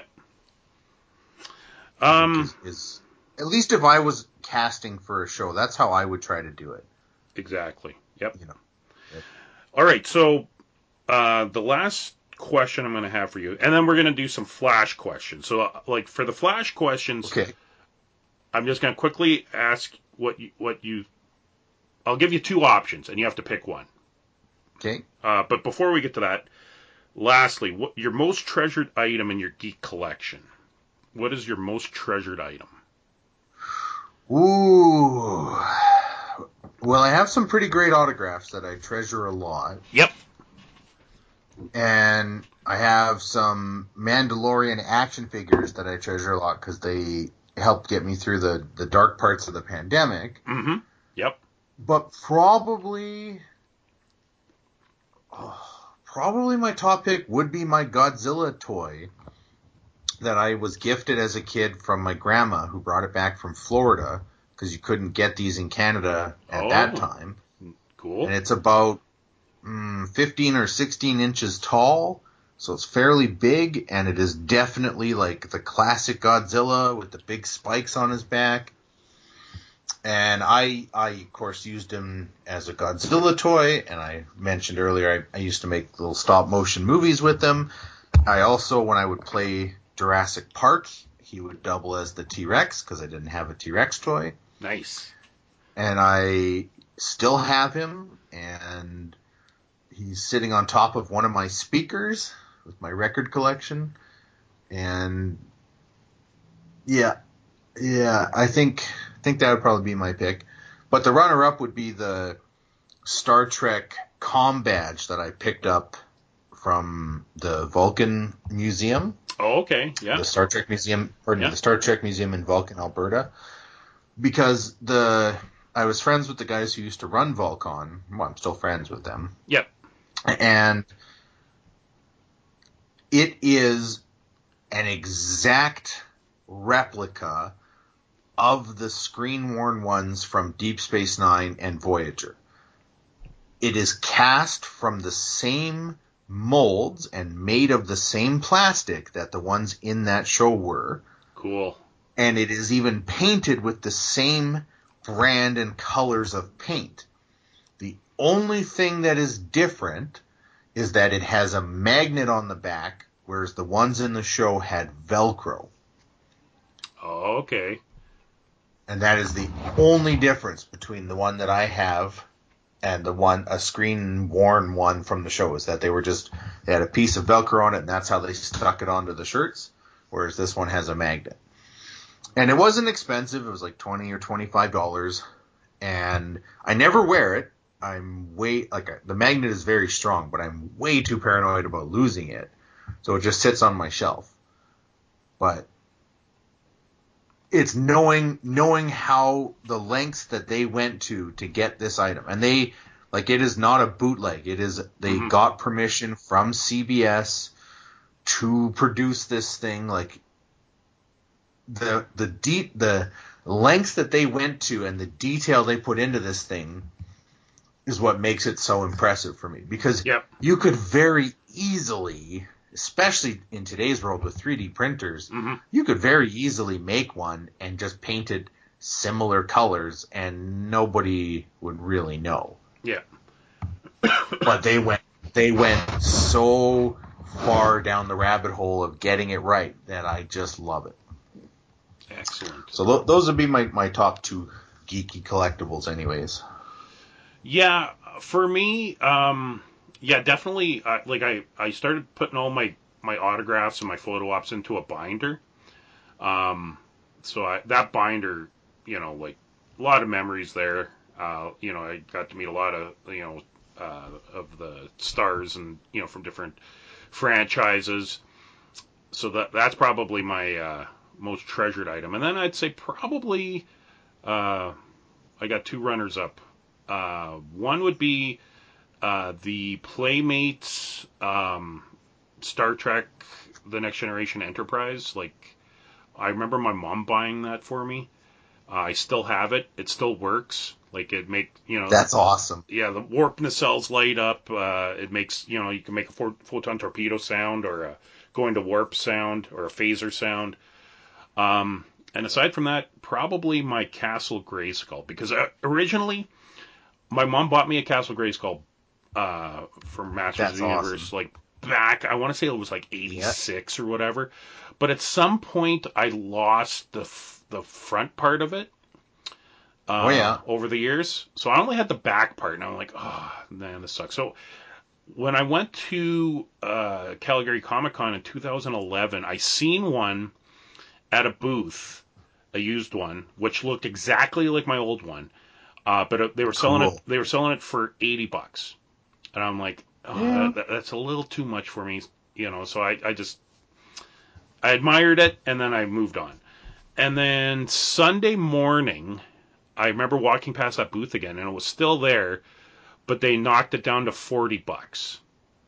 Whoa. And even then, I was like, you know, I was like, eh, you know, do I really need it? No. You know, I was kind of, I, was, I think I was at that point, I was kind of, you know, tapped out for funds or whatever. So I didn't think Yeah, anything of it. So then at the end of the day, the end of Sunday, like we're literally walking out, and I we walk past this booth again, and he, and now the the guys put up a sign that says everything fifty percent off. So, it's only twenty dollars. yeah, so I literally I went up there and I'm like, so you're telling me that that Castle Grayskull you got marked for forty bucks is actually twenty? And he and he, he I I I he kind of looked at me and looked at it and he's like, yeah. And I'm like, sold. I get I slapped down a twenty and and uh, you know I got my Castle Grayskull back. Um. But yeah, that that's the that's the the trick with con with cons is wait till Sunday. Like unless it's something that you're absolutely worried is going to be sold out, get it right away. But if it's something that you can wait on, it's best to wait till the end of end of the con, con because you know a lot of vendors just want to you know they don't want to pack everything up again. They want to you know lighten their load. Uh, so you can get some good deals at, at the end of a con. So yeah. Yeah. Yeah. All right. So let's move That's on. awesome. Let's move on to I, the flash as a questions. kid, as a kid, I had a Oh, I had. Snake Mountain. oh, As a I kid, I had Snake Mountain, which which we bought at a garage sale. Yeah. Um, and it was awesome. It had all the parts. It was sweet. Um, but yeah, Castle Grayskull would have been pretty kick ass.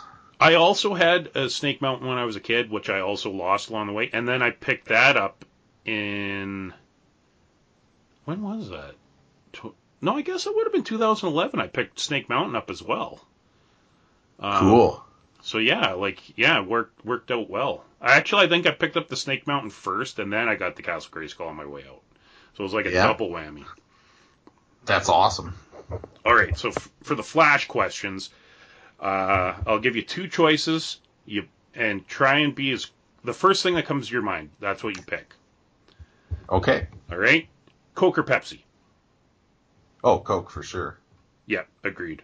Um, I you know because I'm I, I'm cutting out sugar, so I've been drinking uh, Diet Coke, but I really like Coke Zero. Uh, I Oh, think yeah. I think they really did a good job with that.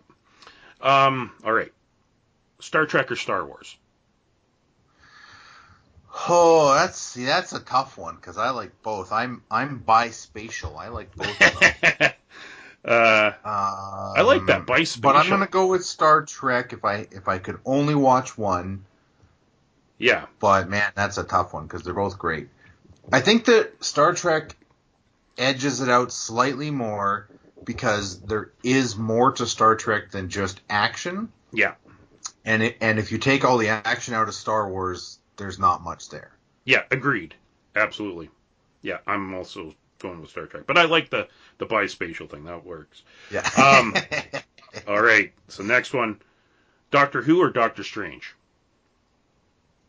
I'm gonna go with Doctor Who.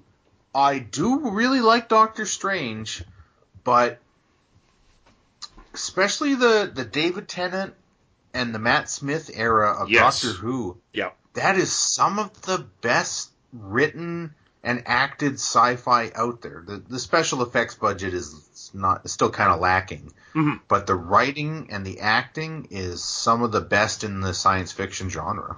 Well, even even with the special effects, like I appreciate what they were going for.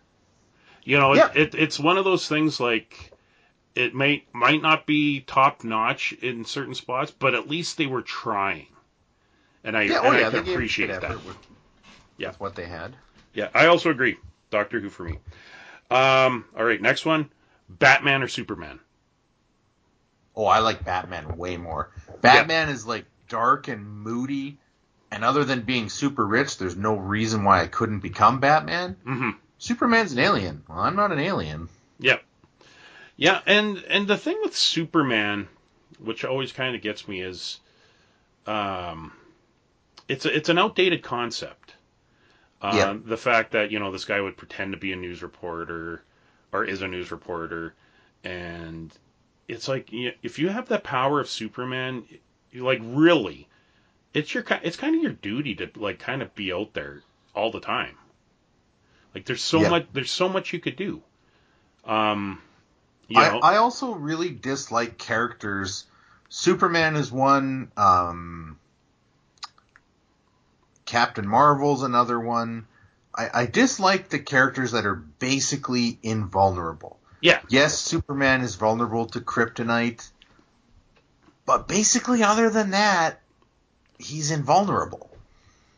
the And I just find that makes it kind of lame storytelling I because it's like, oh, you can nuke him and he's fine, and you Yeah. can shoot him and he's fine, and you can set him on fire and he's fine. It just doesn't make him very interesting. I agree, but the nice thing, now, the, the nice villain, that byproduct, yeah, villain really scary. I was But gonna say that. Kind of like, meh. I was gonna say the byproduct of that is you get a villain like Lex Luthor, who is one of the greatest villains ever. Yeah. Oh yeah. Because he has Yeah. to be, you know, he doesn't have the power, so he has to be smarter than Superman. Yeah, he has to fight Superman with a different. He has to fight him in a different manner. Yeah, exactly. Yeah. All right. But I, I ultimately, I ultimately think that any real Superman would always turn evil, and they, they do a great job of that in the boys, right? With you know the guy who looks like Superman and he's blonde and he's perfect, and then Homelander, of course, and then it turns out he's just a fucking psychopath, a narcissistic psychopath with mommy issues. Yep. But I think that that's what Superman would be. He would just become evil because it would just be like, eh, nobody here's a threat to me, and they just don't matter after a while. Well, and um, Homelander, like, because the way he was raised was a little bit different. But um, there's Oh, a yeah. there's a comic book series called Irredeemable, which is amazing. There's a there's a character called the Plutonian who's basically Superman. Like he crashed, you know, like same thing. Like you know, like he was the last survivor of, plan- of his planet. He was raised by a normal family. But the problem is because he was superpowered, even as a kid, like you know, like most kids when they're kids don't know their own strength, right?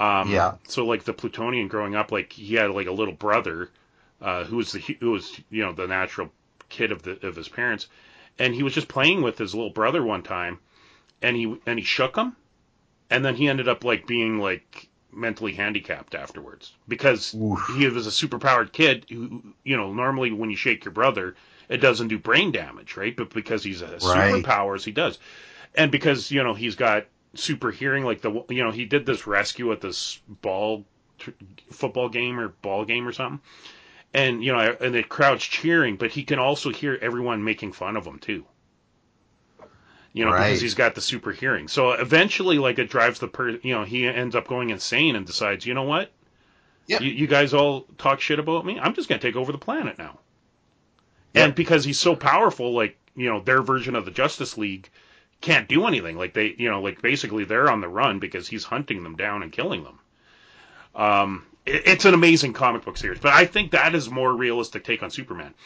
Um, Yep. It was written by Mark Waid, and actually, because now they they have the, the, the that Injustice video game and Injustice comic books and stuff. Yeah. Originally, he proposed Irredeemable as a Superman story to DC, but they refused to do it Oh. they refused to do it because they didn't want Superman. 'Cause it, you know, it was going to be like an Elseworld story. Um, so, Yeah. So it would be in, it wouldn't be continuity, but they were worried that people would see you know seeing Superman killing people and stuff would would be detrimental to their product. So they refused. Yeah. But then with with Irredeemable being such a success in its own right, that's when they did Injustice over at Ah. DC, where Superman becomes you know decides to take over the world. So, yeah, it- great great series. Okay, so the last Flash question I have for you, and I think I already know the answer to this, but Game of Thrones or Lord of the Rings? Oh, I'm gonna go with Lord of the Rings, but boy, I sure did love Game of Thrones for a long time. Yeah, I, Uh, I, you know, I've read the books. Obviously, the book series is not completed and may never be. Who knows? yeah, Um, and I, I quite loved the show up until a certain point, and then I absolutely despised the show. yeah, Now, with Lord of the Rings, I, I read the books and, and I loved them and I loved the films. Yes, they changed things. There's things I don't agree with. There's things I would do differently. But as a whole, they were incredible. And then he, you know, but then Peter Jackson later on ended up making the Hobbit movies, and those sure fucking sucked. yeah, yeah. Originally, when when they said it was going to be like two movies, I'm like, It really? was gonna two movie two movies. I'm like, well, two movies will make sense, but it doesn't need to be two. yeah, But yeah, But two movies, you could okay, you can. This means you get to do everything you want, and you don't have to worry about Yeah. time, yeah, and you don't have to make a four-hour movie that that's hard to sit through. You could do it in two two-hour chunks. Okay, yeah, but then when it turned into three movies and they're each three hours long, it was just like this is ridiculous. yeah. It, it was a little And then too it, much. oh man, it just got. Oh, what a terrible, what a terrible, terrible way that those movies turned out to be. Yeah, and it's such a shame because, like, yeah, that original trilogy. I don't know how many times I've. It's been a few years since I've done a rewatch, but I mean, it Yeah. for for. I want to say like the first, you know, five or six years after, it was like an annual thing for me to do a rewatch. Oh yeah, But now Oh, there's yeah. so there's so much to out there that I haven't had a time. But it's one of those things that's Oh. on my to do list to go back and rewatch oh that's those okay. movies. The longer you wait, the more enjoyment you'll get when you rewatch them. and and those movies were were an They- awesome they still- um uh thing where they did the extended editions. I won't even watch I won't even watch the theatricals now No. anymore. I, No, I love the was extended. watching. I was somewhere. I think I was in a hotel room or something. I might have been on a plane, and it was the theatrical version came on, and I'm watching it. I'm like, what the hell's going on? This is all wrong. Yeah. Oh right, this is how it originally was. Oh Yep. yeah. Because I, I Because really, the theatrical cuts, I only would have seen them in theaters. Probably Mhm. the first one, Fellowship, I probably had the DVD. But by the time the Two Towers came out on DVD, they were doing the extended editions, Yep. and so I, yeah, watching the theatrical ones is super weird now. Yep. Yeah, the, and and I mean like it's almost the opposite of like what George Lucas did with the special edition, where it's like I want the originals, um, Yeah, but this one I don't want the originals because you know there was so much he had to cut and, order. and all that's different is the extended edition is the movie he wanted to make, yes, and the theatrical one is where he they had to cut stuff out because they were too long. Yeah. So it's like that. The extended editions is is okay. We've edited the film. This is it. Oh fuck! Now we got to trim out half hour, forty five minutes because it's just way too long for a modern audience. yeah, Yeah. yeah. so no, I whereas love, like George Lucas said when he did this special editions, well, this is the the version I always wanted, but I don't know. I don't know if we really believe him or not. well, I can see that because like he he was really limited by the technology of the time. Oh, yeah. there's Um, things that he couldn't do that he wanted to for sure. So, and then when he got the chance to do it, like he just definitely went overboard. Um, Because like But it's my- not even just like, okay, you wanted to make Cloud City have buildings in the clouds. Okay, that's fine. Cool. That's neat. You can do that now. But it's like, it's changing things like, oh no, Han Solo shot, shot second. He didn't shoot first. And you're like, why would you change that? yeah, it it honestly it's Those not- are, those are the things that I hate about the special editions. Like, well I, did we need more musical numbers? Fuck no. Did Jabba the Hutt need to walk? Fuck no. But those things don't ruin the film. no no no It's when you start changing characters. yeah I I, edit I was thinking I was What thinking more um, the prequels, like when he was doing the prequels, because Oh, um, oh yeah. I just Yeah. at times, you know, like it was like you guys are filming way too much against the green screen. Like I Oh. understand, like it's cool that you could show all these different alien worlds, but I, it just We don't it kind of takes you out of it a little bit. oh, it's it sure did. But Oh, um, Those prequels, like, there are things about them that are great, mhm. but you've got what nine hours of of movie if you put all three together, yep, and really you've got about an hour and a half of good material in that nine hours. Yeah. And it's Um, like, man, if you could just if you could just somehow edit all the bad parts out, this could be great. But there's a lot of bad, boring parts. yep, yep. It's Now eh, that said, though, how fucking awesome was it to see Hayden Christensen again Oh, in yeah. Obi Wan? yep, Right, the guy that we all hated and spent decades dumping on for his terrible acting. Fuck if we weren't excited to see him come back, and fuck if he isn't amazing and terrifying as Darth Vader.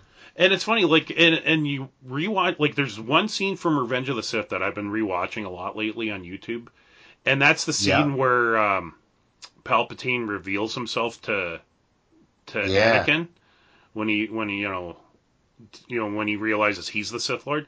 Like that was some great acting by Ian McDiarmid and Oh, yeah. Hayden Christensen. Like he was actually really good. Um, it's just unfortunate, like you know, we we just remember you know the cheesy stuff because George Lucas is not a good you know writer of dialogue.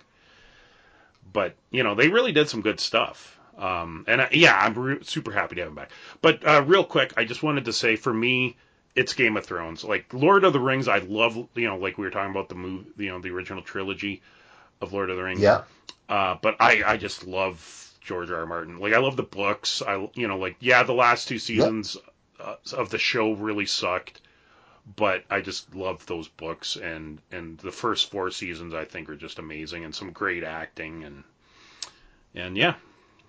oh yeah. All right, Oh, yeah. so before we go, Ragnar, is there is there anything you wanted to share with the of uh, that you're watching or, or anything you want to throw out there? Well, um, I'm currently watching something that's very different from a lot of what I normally watch, and I'm getting a lot of enjoyment out of it. Um, and that's I'm watching this this reality show that I'm watching on Amazon. It was originally broadcast on the History Channel. Okay. it's called Alone.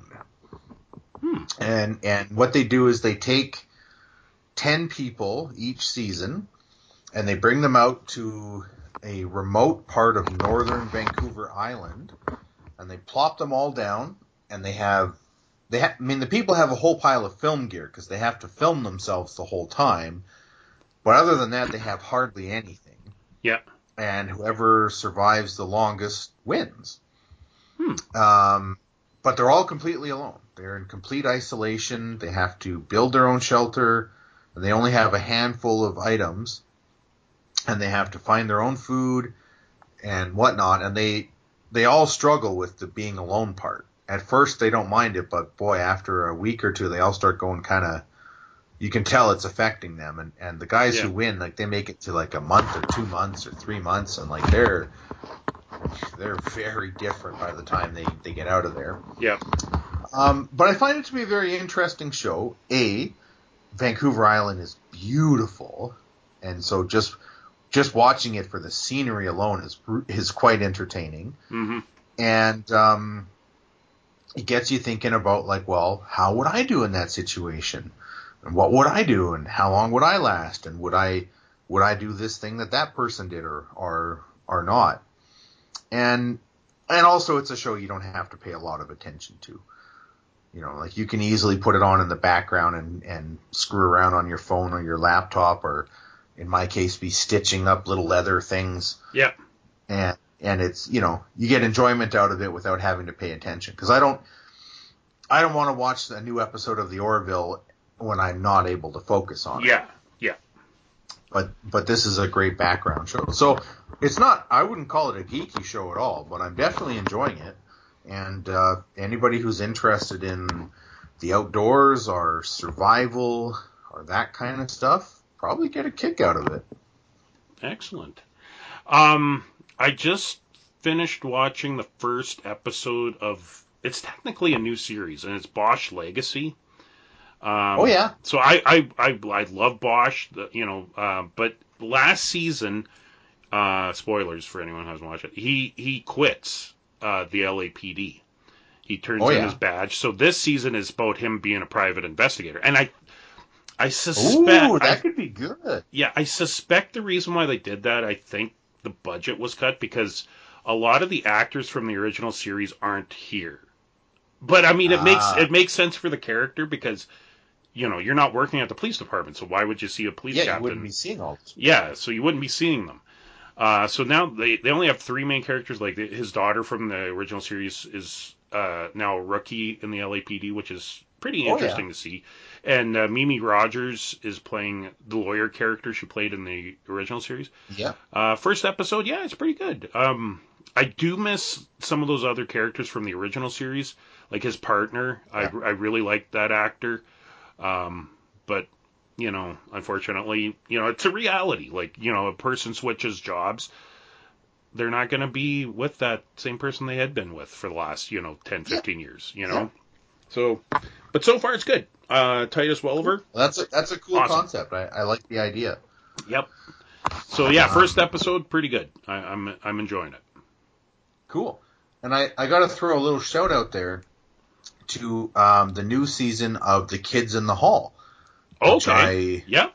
Uh, just I started dating a new girl, um, well, fairly recently, and, and it's going amazing. I'm, I'm Awesome. fairly confident that I'm going to marry her and all that. Oh, nice. Um, but we've been watching. We watched the new season and we loved it. So now we're watching the original series. Uh, all of it is on Amazon, and the new season is exactly the same as the old show, except that the production, like the not the production values, but like the actual cameras used are better, hmm and the actors have all aged by whatever 20, 20 or thirty years. Yep. but they they do the same bits, they do the same characters, it's the same humor, so it's amazing. They just pick up exactly where they left off, and if you like skit shows or if you watched the original show and liked it, man, you'll love it. It's hilarious. All right. So my question And is, so my my favorite bit on the original series was the head. I'm squishing your head guy. Is he Oh, in yeah. this new season? oh yeah, Oh, but, awesome. but now but now it's like he's a he's like a Marvel supervillain. nice. Well, uh, Yeah. d- do you remember the original? Like, uh, well, he did the original, but there was the thumb lady, where where she puts her thumb and you're not here, you're and they and they're battling each other. Um, Yeah, yeah. Like- Thumb, Thumb Lady didn't reappear. Oh but- man, that that was so classic. It, it was like a you know two super Oh, villains fighting each think other. I won't spoil it. I think you'll like how they what they did with it. Nice. I'm, I'm looking forward to that. Um, my favorite bit, and and it was in the very first episode, and only a few minutes in. These two guys have just robbed a bank, and they're trying to make their getaway. Hmm And they realize that they've been spotted, and that the police are about to bust them. So the one guy looks over at the other guy and goes, "Well, you know what? The police are looking for two guys that are wearing clothes like we are. Yeah. You know what they're not looking for?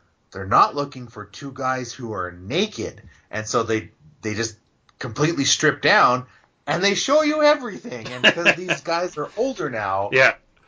you wish they didn't, but it was so shocking and so funny that I just about fell out of like you know I just about fell down laughing. yeah. And so right off the hop they do that. I'm like, oh man, I'm in. I'm 100 percent in. This is amazing. Yeah. Yeah, Kids in the Hall was yeah. was fantastic. Like it, it's like it's the Canadian sense of humor. Like we're kind of like British, but not as dry with our humor. Yep. Um, yep. Not not quite as absurd, not quite as dry. Yeah. Yeah. Yeah. So yeah, no, Yeah, that's yeah. great. So I, that- I I've been waiting to hear someone talk about it because I I you know was kind of on the fence about that, but yeah, I'll definitely check Oh that yeah. out. No, just just just watch it. Um, the new season isn't very long. I think it's only seven or eight episodes, Hmm. and it's great. And I'm, I, it to me it feels like a short season. Like Amazon is like, here's some money, go make a season, Yep. And if it does well, we'll give you way more money, and you can do whatever you want. Yep. It very much has that like, well, they're just dipping their toes in the water feeling. Yeah. See what happens. No, that's good. But I, I hope I hope it goes over well because it was really funny, and I'd sure love to see more of it. Excellent. That's good to hear. Um, all right. Well, I think we can call this an episode. But before we go, Ragnar, where can we find you on the internet? Well, um, as Ragnar the Trader, I'm on Instagram and Facebook. I am mm, medium active. Um, online is not my strength, and I I am working on improving that. But my real strength is face to face. So come find me at a trade show. I'll be all over the prairies this summer and with shows in Edmonton and Winnipeg and Regina and Saskatoon and wherever else I'm going. And uh, come find me at a trade show and take a look at the stuff I make and the stuff I sell, and uh, I'll no doubt chat your ear off about whatever we want to talk about. Excellent. And and actually, this weekend you're going to not too far from where I'm at. You're going to the North yeah, Country know. Fair. I'm, I'm real close to your neck of the woods. Yeah. Um, I will actually be driving through Barrhead to get there. So oh. Well, we should Yep. we should meet up, or if you have time. Well, I'll be driving through to tomorrow, but I probably won't have time on the way there because we'll be. We had a last minute change of plans, Yep. and, and it wasn't on our it wasn't on our end. It was on the organizers' end. They had a last minute change of plans, Oh. we have to be there and set up Wednesday night, okay. and so it's a little bit of a rush. Yeah. Yeah. But we're going to be coming home either Sunday night, like Sunday evening, Mhm. or Monday morning. Well, I won't have cell reception the whole weekend, but when I come back into reception, I'll shoot you a message, and if you're around, yeah, we'll grab a coffee or something. Yeah, absolutely. That'd be fantastic. I, I and I'm around. I'll be around Sunday night and like during Sunday afternoon. I won't be, but yeah, I mean you won't be coming through till evening anyway at the earliest. Yeah, it'd be uh, maybe supper time, maybe Yeah. a little after that. Yeah, and I'll, I'll be home by then, and then yeah, I'm home all day Monday. So yeah, no, that'd be that's fantastic. Okay, well, I'll I'll shoot you a message when I when we're leaving, and uh, if we can make it work, we will, and that'd be awesome. Absolutely. Yeah, just give me a heads up, like you know when you're by Fort Assiniboine or something, or Swan Yeah. Hills. Uh, you know, message me there, and and then and then that gives me like half hour or an hour to to get everything arranged. Wicked. Okay, well then, uh, quite likely we'll see you either Sunday evening or perhaps Monday morning. Awesome. That's fantastic.